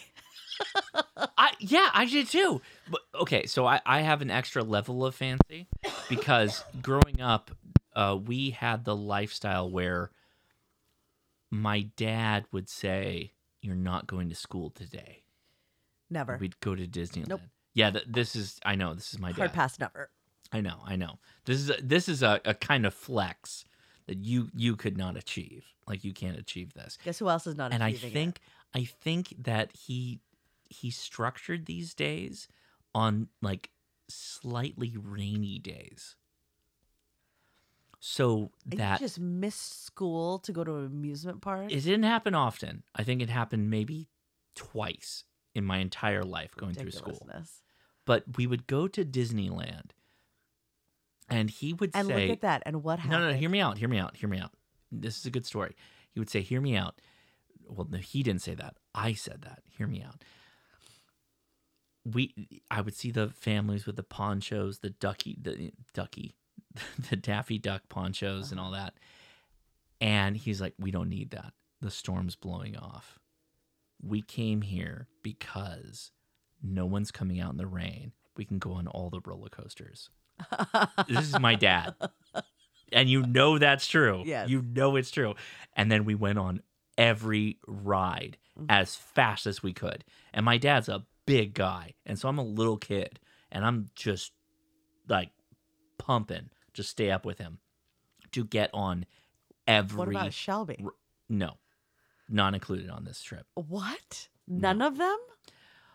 Uh, n- She definitely went on many a Disneyland trip, but not these Disneyland trips. This was a special, like, we got to go on all the rides right now. We're going to do all the rides. And that's what we did. We would go to Disneyland. This was pre California Adventure Disneyland. Just hit them all up. Every quote unquote roller coaster, which, you know, it's like Space Mountains, like the most intense. We would do that like three times. Wow. And then we do Thunder Mountain. That's an indoor ride too. Y- y- Yeah. Yeah. Yeah. Yeah. Uh, we do Thunder Mountain, Matterhorn. Those are the big ones. And we would just rotate like the whole day. And interestingly, your sister went to work at Disneyland. I know. Isn't that crazy? And that's my dad's favorite thing is like Maybe. both of my kids are engineers now. He's it's still his favorite thing. I I just think maybe you guys shouldn't have been pulled out of school. I was all right in school. You could Emphasis emphasis on all right. the times Because we don't go left. It's all right. the times I have come into your office after helping Ben with his homework to chew you out for for you and your school genetics. it's like So we're doing that now. well, we- Leah we believes that last week. Leah about, believes that like all of Ben's lacking school capability is literally genetics from my family. Dude, I literally You believe this? graduated from high school Yeah. at 17 years old. Okay, so Leah, you- from a magnet high school, okay? Like the number one in the nation at the time. Leah, All right. you and I, you and I, I think when we compare to our siblings are a higher mark. Your siblings My brother also went to the same magnet school. didn't do great. At that Barely passed. Barely passed. And then your sister didn't even try. Did not even well, try. She was like softball all the time. So I not my argument didn't even try. Y- yeah, but m- my sister If you want to make a genetics argument, you have to have some kind of evidence to back it up. We I I think we would both agree. We're we're anomalies a little bit, right? No, because with the exception of like one member Mhm. of my generation, everyone went to college. There is no exception to that. My cousin Kimmy got full ride to Stanford. But you're okay. My sister was also offered a full ride to her college and decided to turn it down. My sister was a train engineer. Anyways, I, I I don't know how you draw this back to math though. That's the problem. And I Your whole then- commentary is like Ben got bad math from me. Yep. Very offensive. Very offensive. What? Why do you think that Asians? And I said this to you. Why do you think that Asians Mhm. are generally like stereotyped as being good at math? Obviously, not all Asians are good at math, but by and large, there's a, a majority of Asians that are good at math. I, I Why? think you're I think you're just perpetuating bigotry I'm and not. a stereotype. I'm not. Why? Because the parents are very intense about it. That's why. The That's answer what, you, that's what you said to me. And you're like, because of exactly what you're doing out there with him right now. yes, that's what I said. Because you are very intense about the math. I am I I very much appreciate the math and we work through it together, but there is an intensity level that you and I vacillate greatly on. well, Ben's enrolled in Kumon now. Yeah, I know. So- And I'm I I don't like Kumon. I don't like. I wanted a tutoring program that will tutor him on the math he's doing. Not some own curriculum they cooked up. Cuz that's like that's like tennis practice.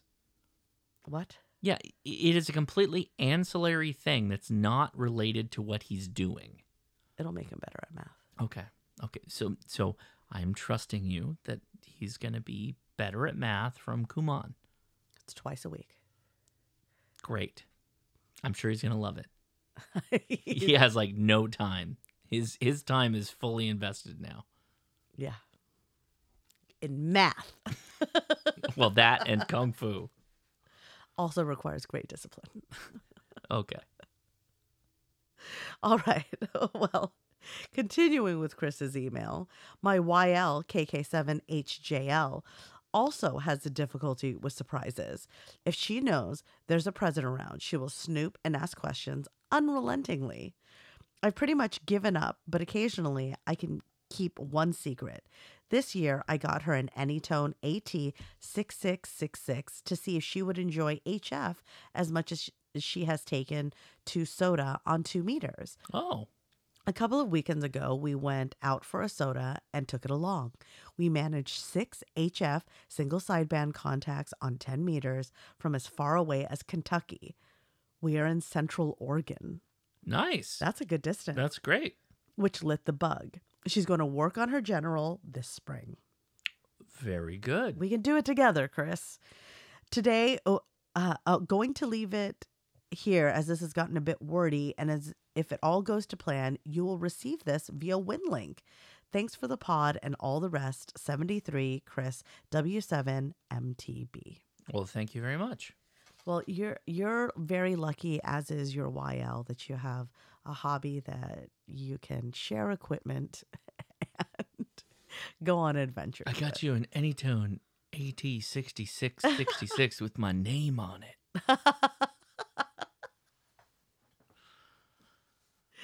All right. The next email is titled "Holy Ham, I Did It." And Okay. this is from the beautiful Charlene.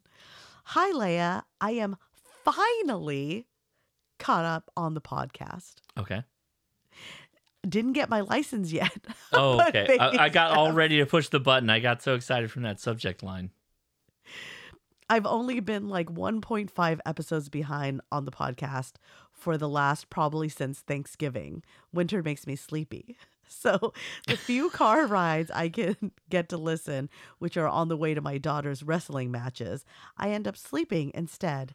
Yes, it's sad. See what I did there? Sad, get it? So yeah. Yeah. Listen to one Sanderson audiobook and all of a sudden I can't even get up uh, get caught up with the new format. So I'm super happy. Congratulations on this momentous occasion, Charlene. Catching up on the podcast. Yeah, but much like laundry, I have found that unless you It are regularly builds it's up. Gonna, it's just gonna come right back. Mhm. Yeah. I just wanted to say, I think you're on point with the whole Iron Man thing. Josh has a bit of a twist in his knickers about it, but Iron Man is legit the coolest. And if anyone does anything that gets him or her compared to the best, then it's a compliment. Yes, it is. Oh no, I, I I don't disagree that Iron Man is one of the best Avengers. Nobody questions that. But the best Avenger, it's it's it's Captain America, no question. What? Okay, so again, I will reinforce. Are you gonna story. are you gonna do the whole Mjolnir story again? No, come no, on. no. I, I have a whole new track to go. Captain America literally crashed the plane on top of the Tesseract to protect the world from the Tesseract. He was woken up literally in his mind two weeks after that he crashed that plane. Okay. In another two weeks, he was in the Avengers first movie. That's the amount of the time that takes place. Okay. He loses his friend, Bucky Barnes. He loses the love of his life, Agent Carter.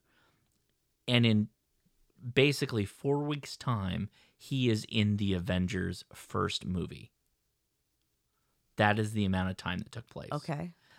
Do you think Tony Stark would be able to swing through that? Mhm. emotionally Yeah. and physically. Mhm. Okay, honestly though, honestly, You know what? The Tony mental Stark fortitude. is a long-term strategist anyway. Who cares about what somebody can do reactionarily? He's got a long yeah, because range plan because to Tony save Stark Earth. He cares No, no, no. Tony, about Tony Stark wouldn't even ditch the, plane. Tony Stark wouldn't sacrifice himself and ditch the plane. He wouldn't do that. The only one who's going to do that is Captain America. That's why he's also the only person that they allow to go back in time to sort everything out because he's the one that they know will get the job done. They didn't send Tony Stark back in time to do that. They sent Captain America to do it. Listen, Yeah, oh, okay, I'm listening. without without Tony Stark, there is no Avengers. He's responsible for like Spider-Man No, getting in. in Captain America is the first Avenger. He is the first Avenger. Tony Stark is responsible for bringing in Black Panther, bringing in Spider Man, bringing in Doctor Strange, and the Guardians of the Galaxy. Um, well, the Guardians of the Galaxy are kind of like he tripped up on them. And he's the one who was like, who figured out the time travel thing. I, I'm I'm not again. I'm not arguing that he is not one of the best Avengers. Oh, Captain America is strong and has endurance. Tony Stark. He has the- mental uh, fortitude. He has mental So does. Tony Stark. No, I don't know that he does. I don't know that he does. I know that he built a suit when his life was on the line because that is the most dire situation that he ever found himself in. He was constantly strategizing ways to save the Earth. Okay. Yeah, and then he turned into okay, this is getting into the comic books. He turned into one of like the most fascist type Avenger by wanting to Civil War right now. Yeah, like by literally wanting to get everyone registered for their superhuman capabilities. Tony Stark is not a hero. He is a pragmatist and very objective, but not the best Avenger. Not the best Avenger. And who Cap's just some skinny dude who got injected with super super but he always had the will of a good person, like one of the best people. He resisted the registration of mutants because that's the right answer. That is the right, objectively the right answer. You don't disagree with that. I don't disagree. You don't disagree with that. Like, come on, come on. Like, okay, I think that they are one and two. I don't disagree with the concept that they are both like right there. I just think that Captain America, No. it. Uh, I think as a person, he beats Tony Stark as a even- human he being. didn't even make his own shield. That's that. He could fight without a shield. We've seen him do it. It's not that big a deal. Come on, please, please. You think the shield defines? Ga- See, that's offensive. That's offensive. what you're doing That's right there. offensive. That's offensive. I'm offended. All right. Uh, on to the gorgeous Charlene's email, Thank you, Charlene. who has uh, once again struck the nail on the head N- no. about Iron no, Man being no. the best. He- and no, that was a compliment to Adam. Like literally, you could put. See, this is what's difficult about the Avengers. You could put the Hulk up there. You could put Thor up there, and multiple reasons. Angry Green Man. All right, move on. Who else? Who else? Who else actually carried the Infinity Gauntlet for any time? The Hulk did. Who used it in the moment that it mattered, sacrificing I- I- I- everything? that's all. That's all. Movie. Please. That's Cap went back in time and got to live out his whole life all over again. He sacrificed nothing. Oh, speaking of speaking of mythical objects, did please. Tony Stark ever wield Mjolnir? Never considered worthy by Mjolnir. Mjolnir's a hammer, okay? But I don't go to Milwaukee and say, "Could you evaluate me as a person?" You should. you should bring you off your high horse that you're on right now. All right. Charlene says, CW comment Has anyone made a podcast or downloadable MP3 or audiobook with the deeps and dots and then the letter with the whole alphabet and then another chapter with frequently used words uh, with the and Yes. and and the with, etc. Yes. You could start out playing it slower, and as you recognize it before it's finished, speed it up. Play it on shuffle if it's an audiobook, like each letter its own chapter. Charlene, I'm going to rock your world right now. I'm going to rock your entire world. Rock you like a hurricane, which is one of Leah's favorite things. it is called Morse Code Ninja. It is a podcast. You can download the RSS feeds. There's also a website for Morse Code Ninja. They're available. The alphabet, sure. Random call signs, absolutely. The 100 most often used words, definitely. And also in variation of code speed in podcast form that are all like three plus hours. There you go, Charlene. There you go. The whole thing laid out for you. Morse Code Ninja, an amazing service to ham radio. All right. Well, Charlene says, I so enjoy your show. Oh, well, thank you for listening. Thanks for spending the time and energy doing it. You were my first thought as well when I heard about the shootings. Heartbreaking. Oh, well, thank you. Thank you for thinking of us. Yeah, it's uh still very sad. Uh it's also like just the most disrespectful of timing. I like the whole thing upsets me so much. I did get more information about the shooting. Yeah, I mean, do you want to give some context because it's So we're referring to the uh Chinese or Lunar New Year's Eve shooting, shooting in Monterey in Park. Monterey Park at the dance studio. Um, it turns out that the guy who did the shooting was actually Chinese Vietnamese, Mhm. and that studio actually had uh, different uh, cultural hours. So there was It's like when you go to the pool and they're like, "Everybody get out! It's Chinese time." what what pool is this? It's a very racist pool, So- but they do dancing in the pool. So he was an instructor there. He was not well liked. And what? He went during the Vietnamese hour and aimed at specific people. He had his targets. He was mind. he was part of the Vietnamese Right. cultural group. Yeah. and he he literally pointed at very specific people.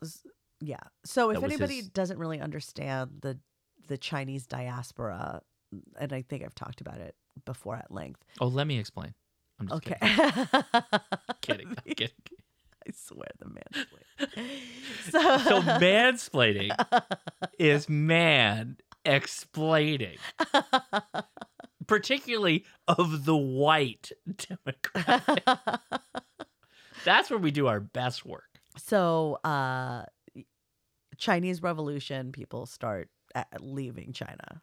The people who don't want communism are, I'm out. Literally, your friends, everybody listening. Like these are people who don't want communism. Yeah, it's like that they this would is they a would bad scene. So I'm everybody leaving. listening, imagine that you have to flee a state because it turns politically the way you don't like, and you're like, I'm going to take everything with me and leave, Uh, not even everything with you. like on your back. and yes, walk out. anything I can. I will walk like out. jewelry or gold sewn into gums. So if they are caught Sewn into gums into their gums, into your mouth. yes, Not like a like a trident pack. no. Like juicy fruit though. Nobody's gonna search that. Nobody wants to chew that. So uh, the original uh, emperor at that time, Mhm. um, that is Well, it's also like a byproduct of Mao Zedong. What? This is also like a byproduct of Mao. Yeah, yeah, all of that. That's, I mean, that is the revolution. Okay. That, But so. Sun Yat sen ends up going to Taiwan. Mhm. Uh, the it's widely, well, maybe not widely, uh, but you know, China's tribal. So when country lines were drawn, there are sections of different countries that actually share tribes. Sure. Right. So I, I think I've said before that the overlap in language for uh, Cantonese and Vietnamese is actually a larger verbal overlap than um, than with Mandarin, whereas uh, Cantonese with Mandarin, the characters are all the same. So the written language is the same, Mhm. the spoken language is different, right? Okay. And, Which is how people communicate generally is speaking first and then written later. what? Okay, keep going. Okay. so so everybody's leaving to different areas. The southern China, the Cantonese portions, they end up in uh, Southeast Asia, all of these things, right? Mhm. Uh, so it's very common to have like different Chinese hyphen groups, right? So you have Chinese Vietnamese, Mhm. who are, uh, in a lot of cases, in very early generations, are completely Chinese, just living in Vietnam. Because they're literally Even- transported from yeah, China. but even before the revolution, because that was like almost a tribal area that just got split when the when the country borders were created. oh, literally just by geography. Right, right, Like border drawing drawing. right. That I mean, They were Vietnamese hypothetically or or closely adjacent. well, there are just the Chinese and then there are lines. Vietnamese. Right, but it was the drawing of lines that Right, separated right. them. Okay, got it. Uh, so when we talk about the Chinese who went into Taiwan, which is uh, what's happening over there, is like really interesting. It's still mirroring. Uh, like the whole situation that Ukraine experienced with Russia. Oh, it's like an exodus. Well, they are in Taiwan. They're watching what happened in Ukraine, and they're like, Right. "Oh, we need to beef up right now. Okay. Okay. Less microchips, more military." yeah, yeah, yeah. We need more guns. Yeah, not, yeah. yeah. Okay. and uh it's very distinct though i bring i bring all of this up to come back to the fact that the different cultural hours though they were all chinese there is taiwanese chinese there is you know vietnamese chinese there's i don't know what other cultural hours they had there but they are segregated because by and large the chinese that the uh, chinese vietnamese were speaking is likely Can- cantonese Okay. and then you have uh, Taiwanese Chinese wh- who are speaking Mandarin. So it's almost like there were two different groups. They all kind of knew each other or of each other, but he was specifically targeting the Chinese Vietnamese group and specific people at that event. So he had a Right. So handgun. so to Yeah. bring it back to the shooting situation, uh, this particular person was targeting very specific people. Right. And it was still a mass shooting. Right. But he was He wasn't just erratically shooting into a crowd. He had a handgun. It wasn't a was- yeah. okay. I guess it, it is still a thrill kill situation, but he is targeting specific people, Right. And there was a romantic relationship involved with, I think that the Uh, story, right. There is a situation with his wife. right, Yeah. So we're all safe at the end of the day. Yes. uh, this is a horrible situation. But is it terrible that it made me even more upset that it was the Cantonese speaking group he shot into? Not that any kind of loss of life is not completely upset. Of course, of course, yeah. but it yeah. just it just felt like it was like even closer to what my personal community is. I, I mean, I volunteer at what would be considered a a Taiwanese Chinese school because Right. you know they teach traditional Zhuyin, but um, traditional Zhuyin. Zhuyin, it's a.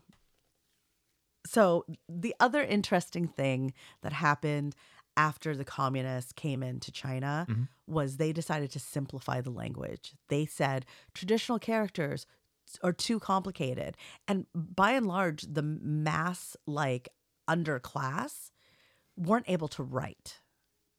In China. They were right. They were like Literacy, illiterate. illiteracy was high. Right. So Like then- wh- wh- what year are we talking about when this is all going down? during the revolution. Uh, so the, revolution 40s and and po- and post revolution. 40s and 50s. Yeah. So yeah. Okay. And so what ends up happening is they decide we've got to make these characters easier to write. Okay.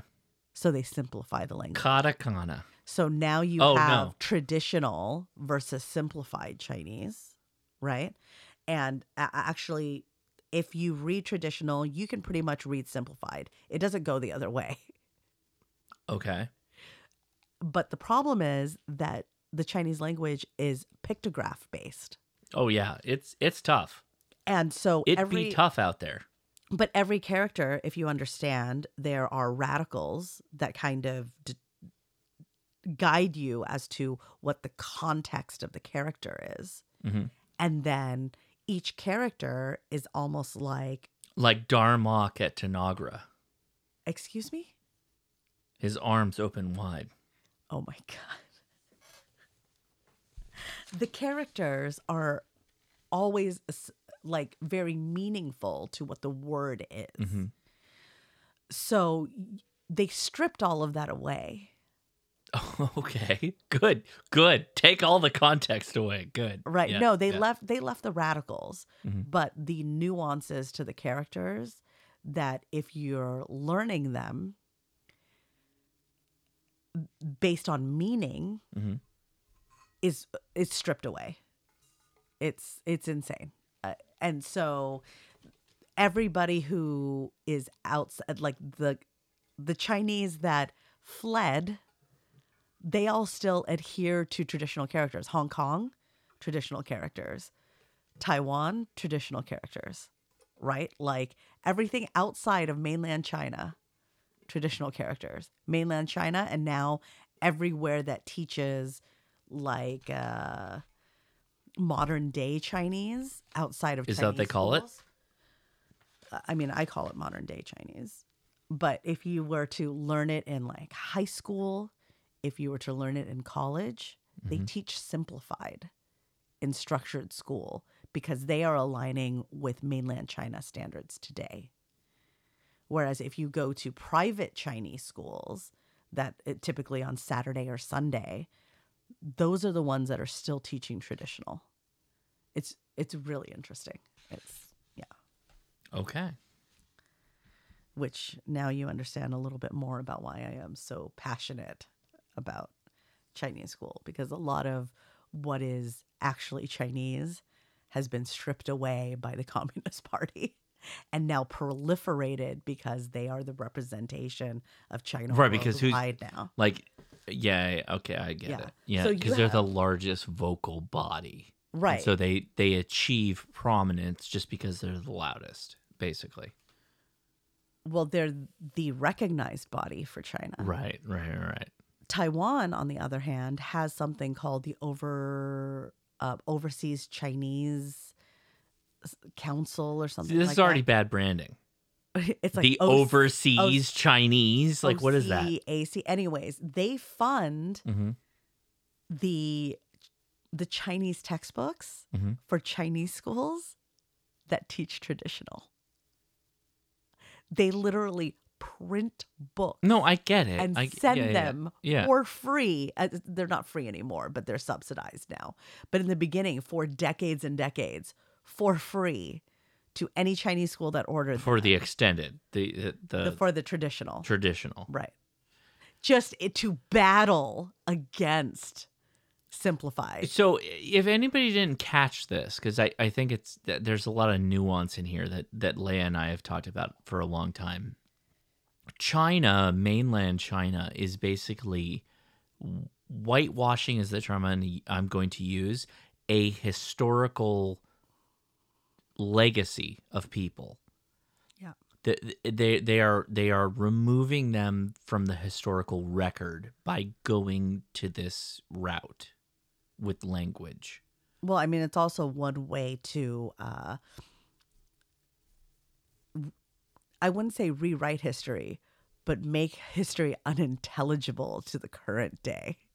Okay. Because they can't read Yeah. old text. Right, right, right, right, Right? It's it it's literally like a transition from like Catholic Latin. Well, if you learn simplified, you will never be able to read Chinese calligraphy Oh, interesting. because Chinese calligraphy is still it's based in traditional characters. It's like what if what if like what if we could just remove all the bad things we did by changing the entire written language? Yes. And not allowing you to be able to read it. Yeah. Wouldn't that be fun? Wouldn't that be a cool thing we could do? Seriously. That that's kind of what it sounds like. I mean, that sound that's what it is, right? So you will literally, uh, I think um, Cerritos Chinese School is uh, one of the few Chinese schools that are lo- is large enough Mhm. so that there's no, um, there's still enough students to take both tracks, but a lot of Chinese schools have had to combine traditional. They, they were eventually forced to teach Pinyin because that's what testing is done. Pinyin is simplified. Yes. Okay. So that's what like AP testing is based off of. Oh, so that's even worse. Yeah. Now it's So it's like going- institutionalized in Right, in right. our own government systems. Right, because they have to It's align almost like- with what's being used in China. Oh my gosh. And so so you have these kids who actually have to work much harder. There's like two tracks. You learn Yeah. Zhuyin, which is Bopomofo. And, then and you have uh, Pinyin, which no, is wait, wait, like break it down. Now you're literally doing the ham radio thing where you're not doing the acronyms. so there's a phonetic way to learn But like traditional um, calligraphy would be Zhuyin, which uses Bopomofo for phonetics, Uh-huh. and then Pinyin uses like a, a That's Romanized simplified. style. That's a simplified. Simplified, right? Okay. And uh, so what you end up having is these in the beginning, you have to learn the phonetics one way or another. Mhm. And the families that came over to the US and would attend Chinese schools Mhm. uh, on the weekends would request Pinyin, right? And then you realize that that's actually the educational tract. Wow. So you have to have like a Yeah, Pinyin track Right. and so a lot of schools moved away from having them separated because they just don't have enough students. We have a good amount of students where So you're almost capitulating are- for the like academic path right. to do Pinyin, but Right. then also from the historic path of like like knowing Yeah, it has a lot to do also with um, where the parents came from because That would be so frustrating. I would be so frustrated in your position. mm, our kids did the Pinyin track because that's what I learned Uh-huh. in in college. And so I would be able to help them with their homework. Mhm. So you have also these um, these ABCs, American born Chinese, Mhm. Who are who put their kids in Chinese school. They're picking Pinyin, and but then you have all of the people from um, that originally immigrated in their lifetime, not Right. like children of immigrants, Right.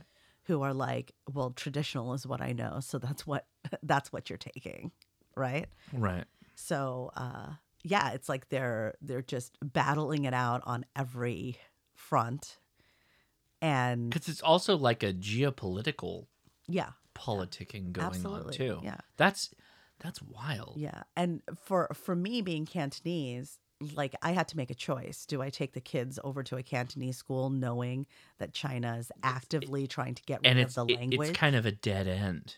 It's right. almost a it dead doesn't end help them in the Right. future. So Wow. like do I stick to the language based off of my culture or do I just hope that if I speak to them enough in Cantonese they'll just know enough?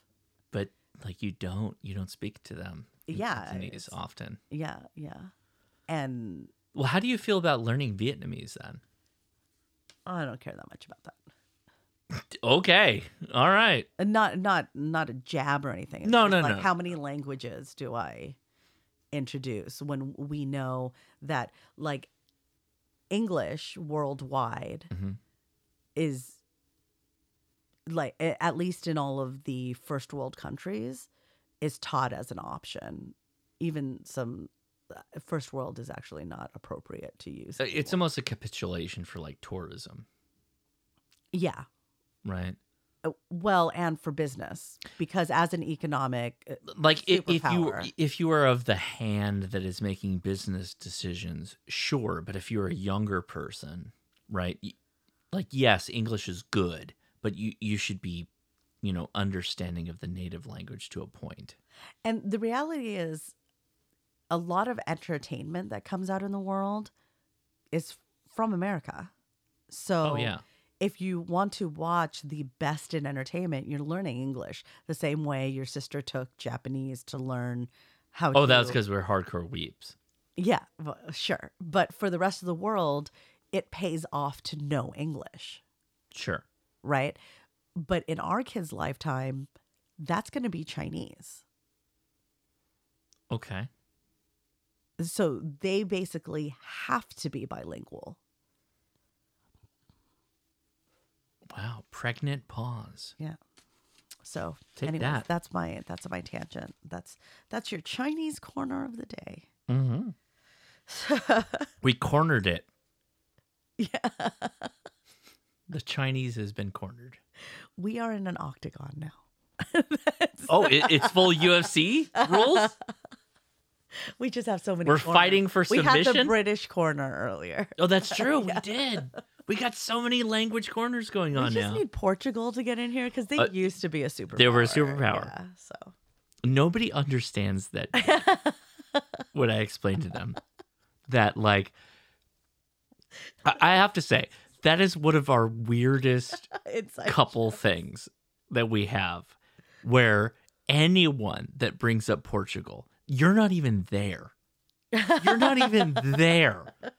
And and then I'll look at them like dead in the eye and go, you know, they used to be a superpower. and they have no idea what I'm talking about. Th- this is this has harmed me in, my In your life. in my career. Don't promote that guy. He gets, he keeps saying weird things about Portugal. like I don't. Por- Portugal's cool and all, but I don't know. He's talking about them being a superpower. That was in the 1600s. It it is the dumbest thing that we have. Where it anyone that mentions like Portugal or the Dutch, like, oh, they used to be su- They used to be a superpower. It, it's so stupid. All right. Well, Charlene says, My ham radio class starts in just over a week. Can't wait till my next email, Char, who will have a call sign one day. P.S. Do not throw away that emergency blanket. Marie Kondo that ish. Those girls can fold anything. I, can we can we do the Marie Kondo thing? Can we can we all breathe an exhalation of Marie Kondo? Can we please let it go? Let it go. Marie Let Kondo go. became a mother of two. Yes. And everybody was just And she was waiting just for hanging the day. on. She was we were just waiting for hanging the day. on. Because you know what everybody said when Marie Kondo came out? Mhm. You're talking about this organizer in Japan. A, a okay? highly meticulous shed all of your excess. Who took the world by storm. Storm. Everybody had She is a wild looking woman. tidying up Took her by storm. Took the whole world by storm. and really like just gave people permission to throw things away. Yep. That was it. And she's not wrong, She's not. but But we were all waiting because the line was always easy for her to say as a single woman. Yep. Easy for her to say as somebody who doesn't have kids. Easy, you know what I mean? As her life Yep. progressed, mm-hmm.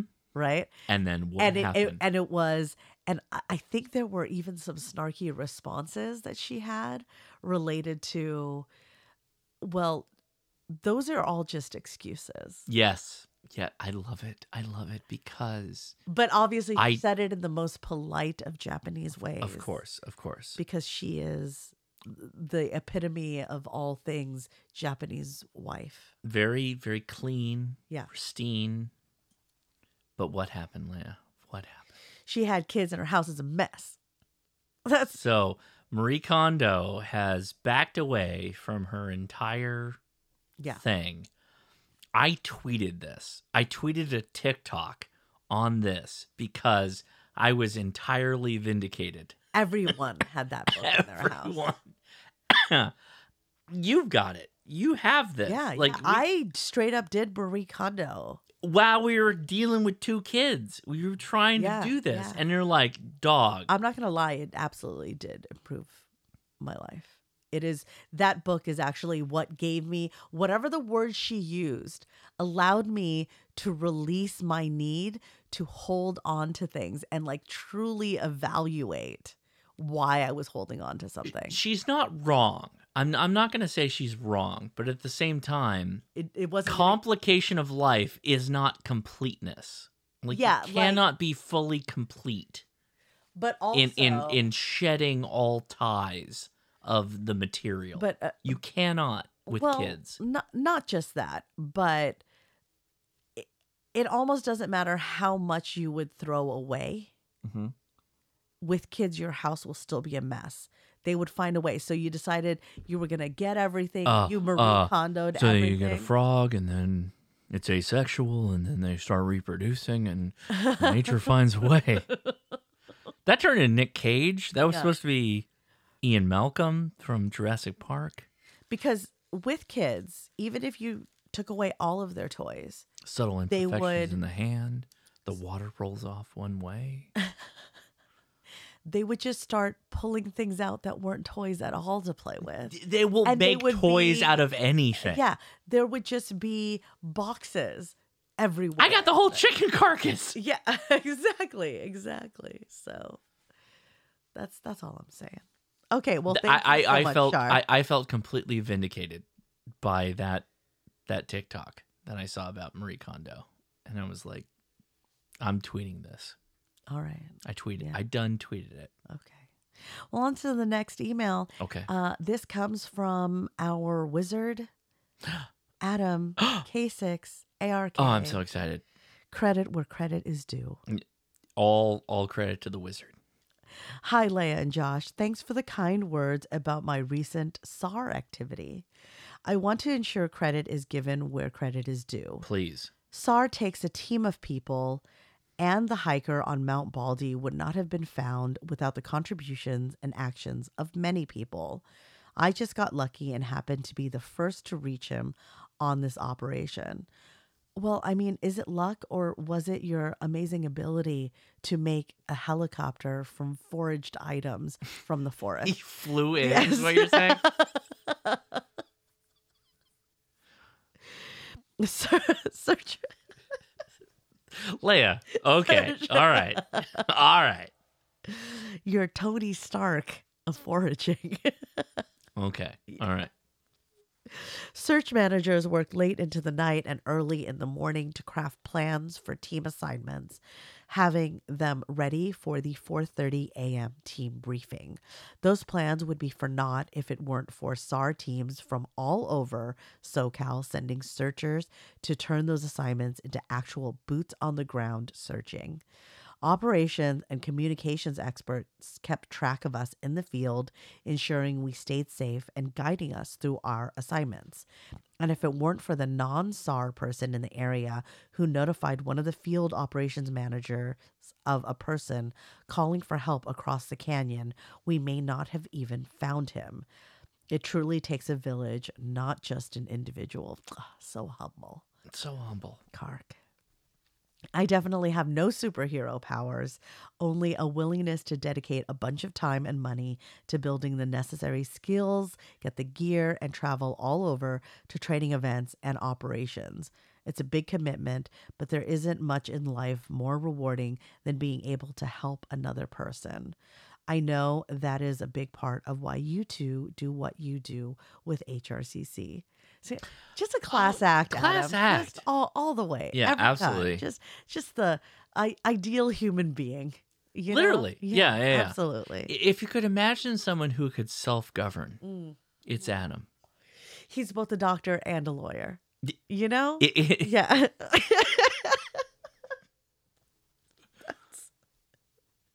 SAR is almost entirely volunteer supported and funded and rescue, including aerial support from law enforcement, fire, and military agencies, is almost always free of charge. So consider looking up your local SAR team and making a donation to support them. If you are so inclined, even consider joining the team. You should.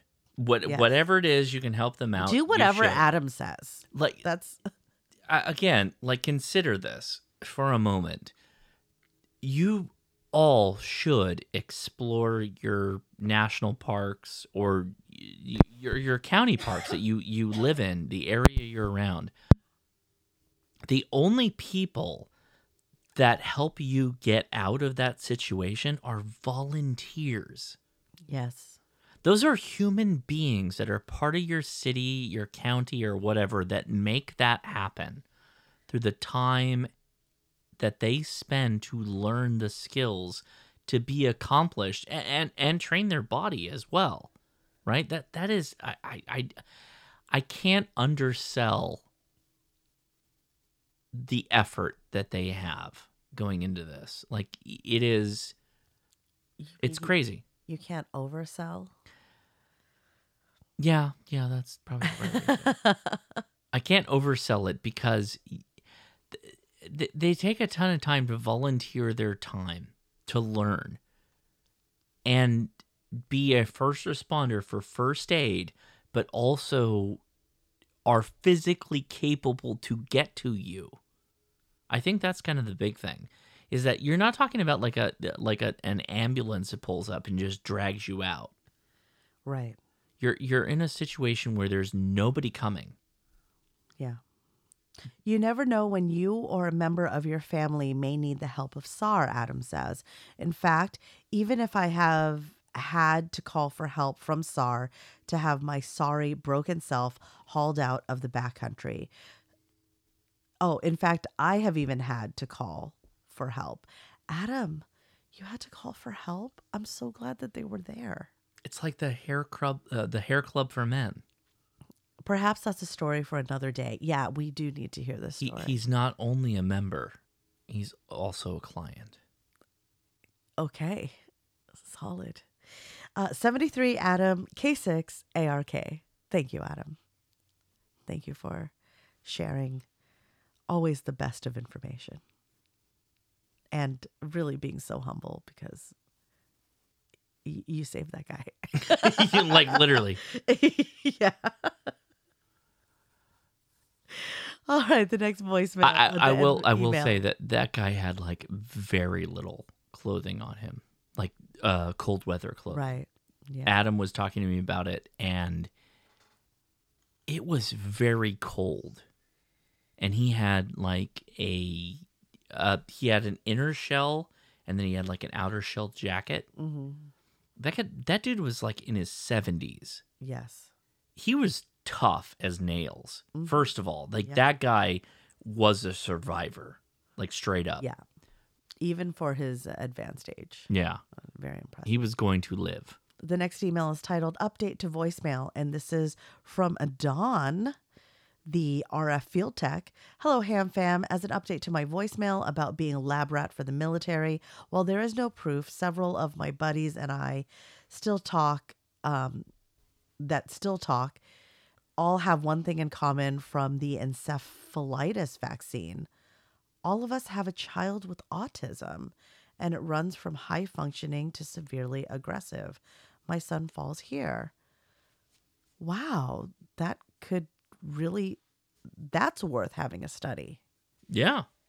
How many children who have been diagnosed with autism have someone who was administered this vaccine or other military issued vaccines? I feel like that's probably metrics that they Have. pro- have already probably run. Yeah, and maybe they're just not being honest about it. Oh, that's Are we going to be on a watch list now, Don? That's maybe. Well, thank you for sharing that. Uh, also, before we took the shots, we had to sign a liability waiver and Yeah. threatened with punishment if we didn't. That's That is crazy. terrible. I cannot. Can, Okay, I- so this that is that bothers me. this it, it That is bothers me a upsetting. lot because when when people join the military, I, I feel it's genuinely from a place of wanting to serve. And It, it, it's like an outward of good. yeah, and it takes sacrifice from not just them but from their families too. Of course. And the idea that the military would have done something that would impact all of these For the rest of their lives. for generations. yeah, that's very upsetting. Yeah. I am going to look more into this connection because it bothers me very much. Well, Don signs off again. Thank you for being an advocate for veterans and all that you do. Leah, get well soon. Don, KE5ADX, cellular correspondent, and the RF field tech. I really do hope I get better soon. Uh, and thank you again for sharing that information because, wow. Indeed. That's, uh, that's a really sobering idea. The next email comes from Charlie, a five star review from Artificial Intelligence. Josh and Leah, apparently, artificial intelligence both likes and dislikes your show. I gave Chat GPT the prompt write five star review for the Ham Radio Crash Course, po- Crash Course podcast hosted by Josh and Leah Nass. Here was the response. I recently discovered the Ham Radio Crash Course podcast hosted by Josh and Leah Nass, and it has quickly become one of my favorite listens. The hosts are knowledgeable, engaging, and bring a wealth of experience to the subject of amateur radio. Whether you're a seasoned operator or just getting started, you're sure to learn something new with each episode. The show covers a wide range of topics, from technical aspects of radio equipment to helpful tips for operating efficiently. Josh and Leah's easygoing, down to earth approach makes the material accessible and enjoyable to listen to. I highly recommend this podcast to anyone interested in amateur radio. Five stars. When I asked it to write uh, to generate a one star review, it said, I was extremely disappointed with the Ham Radio Crash Course podcast hosted by Josh and Leah Nass. The hosts seem unprepared and uninterested in the subject, making for dull and unengaging listening experience. The content was repetitive and lacked depth, leaving me feeling like I had wasted my time. The production quality was also subpar with frequent technical difficulties. Oh, it's a new cop button. Cop button. Ah! I would not recommend this podcast to anyone, even those just starting out in amateur radio. One star. That's terrible. Hey. Thanks so much, Charlie. Take the reviews for what they're worth. They were written by a computer that's never actually listened to your show. Right. I still think y'all are 10 stars. Oh, thank you. Thanks for providing weekly entertainment amongst everything else you do for the community. 73, longtime friend of the show, Charlie Beerworth, KL7 KBN, formerly KI5 KBN. Oh, you changed your location. Excellent. I think we talked about this a bit. Thank you so much again, Charlie. I at first really liked ChatGPT. Now I hate it. So.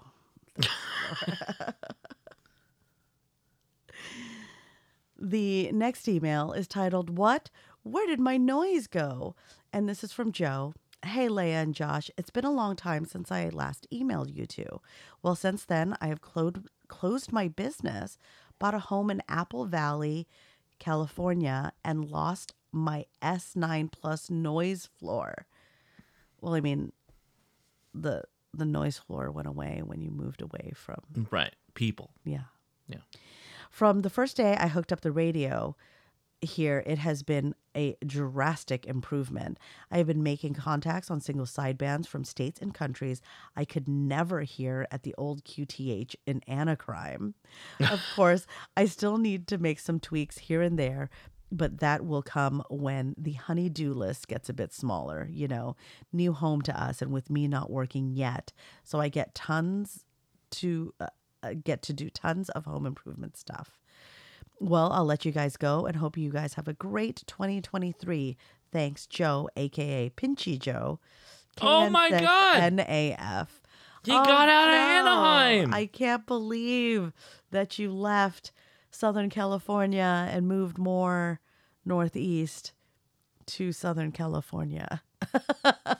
Oh man, I did not know that. I didn't know he moved. We should have done a going away at HRO, Joe. Oh, Joe.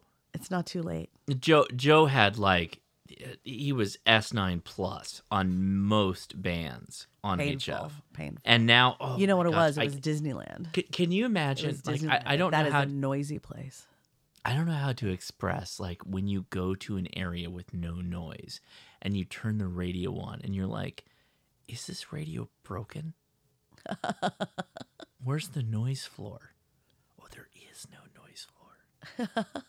There's not there's no noise. Just keep fiddling around with everything. I don't know what's wrong with it. I, And then you hear worked- you hear a worked a voi- you're a signal come over and it could be like like a super weak signal and you hear them so so well. I uh, Joe, I'm so happy. I'm so happy for you. Sounds magical. It, it does. Like like the Magic Kingdom. Magical. Yeah. The next email is to- titled Mobile Radio Install Ideas, and this comes from Dakota. Hey, Leah and Josh. Recently, I was in a car accident. Oh, my gosh, goodness. I'm so sorry. That caused my truck to roll to one and a half times, leaving us upside down. Your truck? Dude, Dakota, are you okay? Fortunately, all involved walk, walked away physically unharmed. That's amazing. Well, yeah. Way to go, truck. The truck, not so much. Well, it did its job. Yeah, seriously. Yeah. However, this has left me with the fun prospects of installing a new radio system into a new vehicle. My FTM 300 survived the accident, but almost everything else was destroyed. In that vehicle, I was getting a decent amount of noise from the ignition system on the engine. It had a distributor and igni- ignition wires, etc. Mhm. I am a mechanic by trade and went through everything I could to make the supporting systems for the engine to make as little RFI as possible. However, there was still a decent amount. Do you have any suggestions for things I can do to the coax, power wires for the radio, or antenna for the new install? Also, is there a mobile antenna for 2 meters and 70 centimeters that you have found that you like the best or had a really good receive capability with? Ah. This time around, I want to do what I can to get the best operation I can out of the whole system. So I, I am uh, I'm on the road to expanding the ham radio antenna testing that I do in the park to mobile radio and testing. That is the obvious, you know, jumping point that I'm going to get into. With that said, it's not so much the antenna. I, I both like Comet and Diamond antennas. I think they both make good antennas. You can't be really upset by either one of them. I think they make really good antennas. The, the challenge that you have is grounding and bonding. That is always the issue uh, from my point of view, from a mobile installation. Spend some time and make as much of what you can electrically bonded together. That will pay dividends on the back end, not only on the receive by lowering that noise floor, but I think it will help you out on transmit as well. Okay. I have a video on it, so you can go check that out if you're so inclined Okay. for a mobile. Well, hope that answers your question, Dakota. Dakota says, Thank you for all the content you create and share. Oh, you both create and share. Oh. Your channel and podcast. My friends and I got our licenses last year to add better communication to our lives, adventures, and capabilities. Cheers, VA7XDW. Well, thank you. Thank you, Dakota. Thank you, Dakota. Good luck with uh with your new truck, hopefully. Oh my gosh, that's so scary. Flipping a truck, man? I'm so glad you're okay. But now it's time. It's the final email. Here we go. The last email is titled Rant and a Question. Uh oh. And this comes from Vic. Hi, Josh and Leah. First of all, the rant is about how much better you two run a podcast and how other ham podcasters run theirs as well, compared to the average podcast out there. Uh oh. I'm so appreciative to have adults who speak to us with humor and fun, but at the same time providing great info while treating we, the listeners, with some degree of respect. Oh, well, I mean, hopefully we respect you listeners very yeah, I- much. I- We're Okay, we- we try. We try. Yeah. Recently, I've tried listening to some other non-ham podcasters since we have so much less of you two. No complaints. Oh you my gosh. The rest. Shots fired. Boy, it's sad. Podcasters who you can tell have zero knowledge of the script someone wrote for them, who editorialize and review their total lack of life experience or familiarity with the subject, and that Valley Girl croaking voice that drives me insane. Oh, you know what? What's crazy is that you have the you you personally, Leah. Yes. You have the affected voice a little. I do. You I you do. do. You Yeah. just from living in Southern California. So Exactly. the fact that he he's not considering you in that, it's That's like very kind. high praise. Is it because I don't talk like this? That's the value. It's the up. It's the uptick. The It's the it's a sound that makes you th- the that vocal fry. to communicate to people that you don't care about what you're doing. Yeah. Uh, I will also say, like, uh, uh, this podcast is not scripted. We don't script anything. We're just talking. It's true. There's well, no script I mean, have you seen Leah take the test? Oh, she's dead. We killed her. Excuse me. That's the females, but then it's the guys who like, you know, like everything and giggle like Beavis and Butthead at really poor jokes are just mind numbing. The content is usually okay, but the presenters suck. So thanks for you two. Thank you, thank you, thank you. Oh, that's so kind. I, I I- I have to give you a lot of credit, if I if I may. Yeah. Yeah, Vic. Yeah. No, no. Uh, I mean, you, Leah. Okay. I have. Uh, I've been on YouTube for a really long time. You have. and I have over many years tried to scrum like scrub out the ums and the pauses Sure. that I do in my speaking. hmm But that's like literally a byproduct of like comments that I get. You know, like that. It, like I have positive reinforcement. Sure. I, I also have negative reinforcement to tell Yeah. me like when I f up like all the time. Mm. But for you, like you don't necessarily have that constant barrage of you know, Criticism? criticism all the time. Uh-huh. And and you have like amazing like the way you speak, your your diction is like Thank you. So That's good. very like kind. It, it's That's very kind. It, it's very impressive. I'm always impressed. That's really sweet. Yeah. I appreciate you appreciating me. Yeah. I'm gonna send you my negative comments. you handle it. well, Vic continues. Now, my question. I have an Evolve Maestro and I'm having Oh. issues with the USB ports running a SignaLink USB so I can do digital modes. Okay. One port seems too weak and it doesn't and doesn't see the SignaLink at all. The USB port on the other side on the right sees the SignaLink, but a WSJTX won't see it. Any suggestions? I've removed and reloaded everything several times, so I'm at a loss. Uh So, if I'm understanding this correctly, one port Mhm. doesn't see the SignaLink. Mhm. The other port does see it, but then WSJTX won't see it when it's plugged into that port. uh, this is okay. Th- this is one of those situations where you have to pull up Device Manager. Okay, so in Windows, you can pull up a thing called Device Manager. and it will show you the ports that are connected on your computer.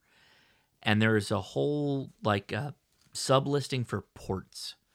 You click that, you you drop it down, and then you before plugging the the USB in, you you drop that down, and then you plug the USB in, and it will show you the ports it it sees and acknowledges. If it shows up as like a, a yellow hexagon or uh, sorry, a yellow triangle, so what do you call that? A triangle. No, like if it was a warning triangle. like it was a street sign. What would we call that? yield. Sure, we'll get we'll give it the yield. Anyway, if you get the yellow warning sign, that means you don't have the drivers loaded for your audio interface. It could be the SignaLink, it, could be a DigiRig, it could be whatever. You have to have the drivers loaded Okay. first before you plug in. Once you plug in though, you should see those ports mm-hmm. like prominently show up for whatever the driver that your rate that your computer has for it. On- Once you get to that point, it it should all be under ports. Like it all it's all there. Like there's nothing there's no magic to this. It, it's not a like one port sees it, the other port doesn't kind of thing. Unless you have a hardware problem Right. that's that's the concern I have a little bit here.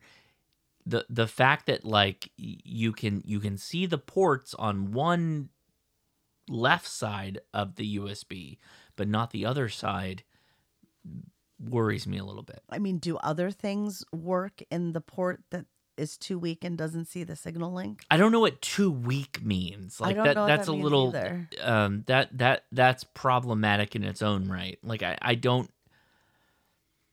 I I don't More information, Vic. No, no, I, I, I don't know that he. Okay, l- let's assume he gave all the information. What I'm saying is that like you you don't. It's a USB port. It's either working or it's not working. If if the right side port is not working, it might be a hardware problem. Is it? Does he mean loose? Uh, no, it, it, okay. Again, device manager is where all the things go in Windows. You hit the Windows button on your laptop and you type in device manager. If you go to the ports section, open it up, like leave it open, and then plug in the SignaLink, you should see ports open up. If you don't, or they're upset and they got the little triangle, you have to load the drivers. That's the first thing you have to do. First thing, first thing. Then plug it back in and see if it's like uh, acknowledging the radio. Then you can pull it into WSJTX and all the other things. It has to be acknowledged as some kind of audio serial port. Otherwise, you will you will not be able to make anything happen. Well, hope that helps, Vic. Vic continues. In reference to the Chinese New Year shooting, my first thoughts went out to you both, and I'm glad you are safe. Thank you for. Well, thank you, Vic. us. I am so sorry others were not. Yeah, I mean, Oh, Leah. Yeah. Okay. I'm fine. Okay, you're Yeah, good. I'm you're good. coughing. and uh, whenever I go to Costco and see the Chinese sausage, I say a little prayer for Charlotte. Oh, that's Ben actually cried about Charlotte again like a week ago. It's uh, that was a tough time, man. yeah, and I mean Ben loves Chloe. Oh, we all love Chloe. No, nobody, nobody dislikes Chloe. She's a fantastic backup dog Oh, to Charlotte. yeah. Thank you for She, thinking of uh, Charlotte. Chloe is a fantastic dog. she is. She's very sweet. I'm not comparing Chloe to Charlotte, but at the same time, Charlotte ate a whole pack of Chinese sausage and died. like that is that is messed up, man. that is messed up. It is. And just the amount of money we spent trying to save her, it was like insane. And and she was like, "I'm just I'm just trying to go out the way I lived life, eating Chinese sausage, all of it, the whole pack." Chloe is a good dog, though. She is a great dog. Yeah. She, you know what? I don't know how to get her from. She doesn't nip at anyone except for Edison. No, she she nips at Ben. Not in a very long time. No, yeah, she does. When? All the time. What is he doing? Gets her all amped up. Oh, yeah. Charlotte, Like never, dog- like- Charlotte never nipped at anyone. That took a long time. That dog existed before children. She was a good dog. Chloe is like got thrusted in the middle of chaos. Yes, so many children. She has so many children. So. Vic says you can have new dogs you love as much, but there's no way to replace a great dog or cat. It's true. I agree. Love you guys, Vic. K0 PUP. What a what a fitting call sign. Indeed. Thank you so much, Vic. And with that, I think that's it. We're going to wrap things up here. So we appreciate you taking the time to send us an email. Again, that email address is leah at hamtactical.com. Send us your stories, your your ham radio journey. And I hope you take a journey with me because I'm going to Hamcation next week. I'd love to see you. Come up and say hi, shake the hand. I may have a sticker. I don't know. We'll see how it works out. But anyway, you're not gonna have patches though, because no, no, almost patch- sold out. That, that that is, uh, yeah, that's yeah, that's a whole separate thing. Until we talk to you again, seventy three. Seventy three.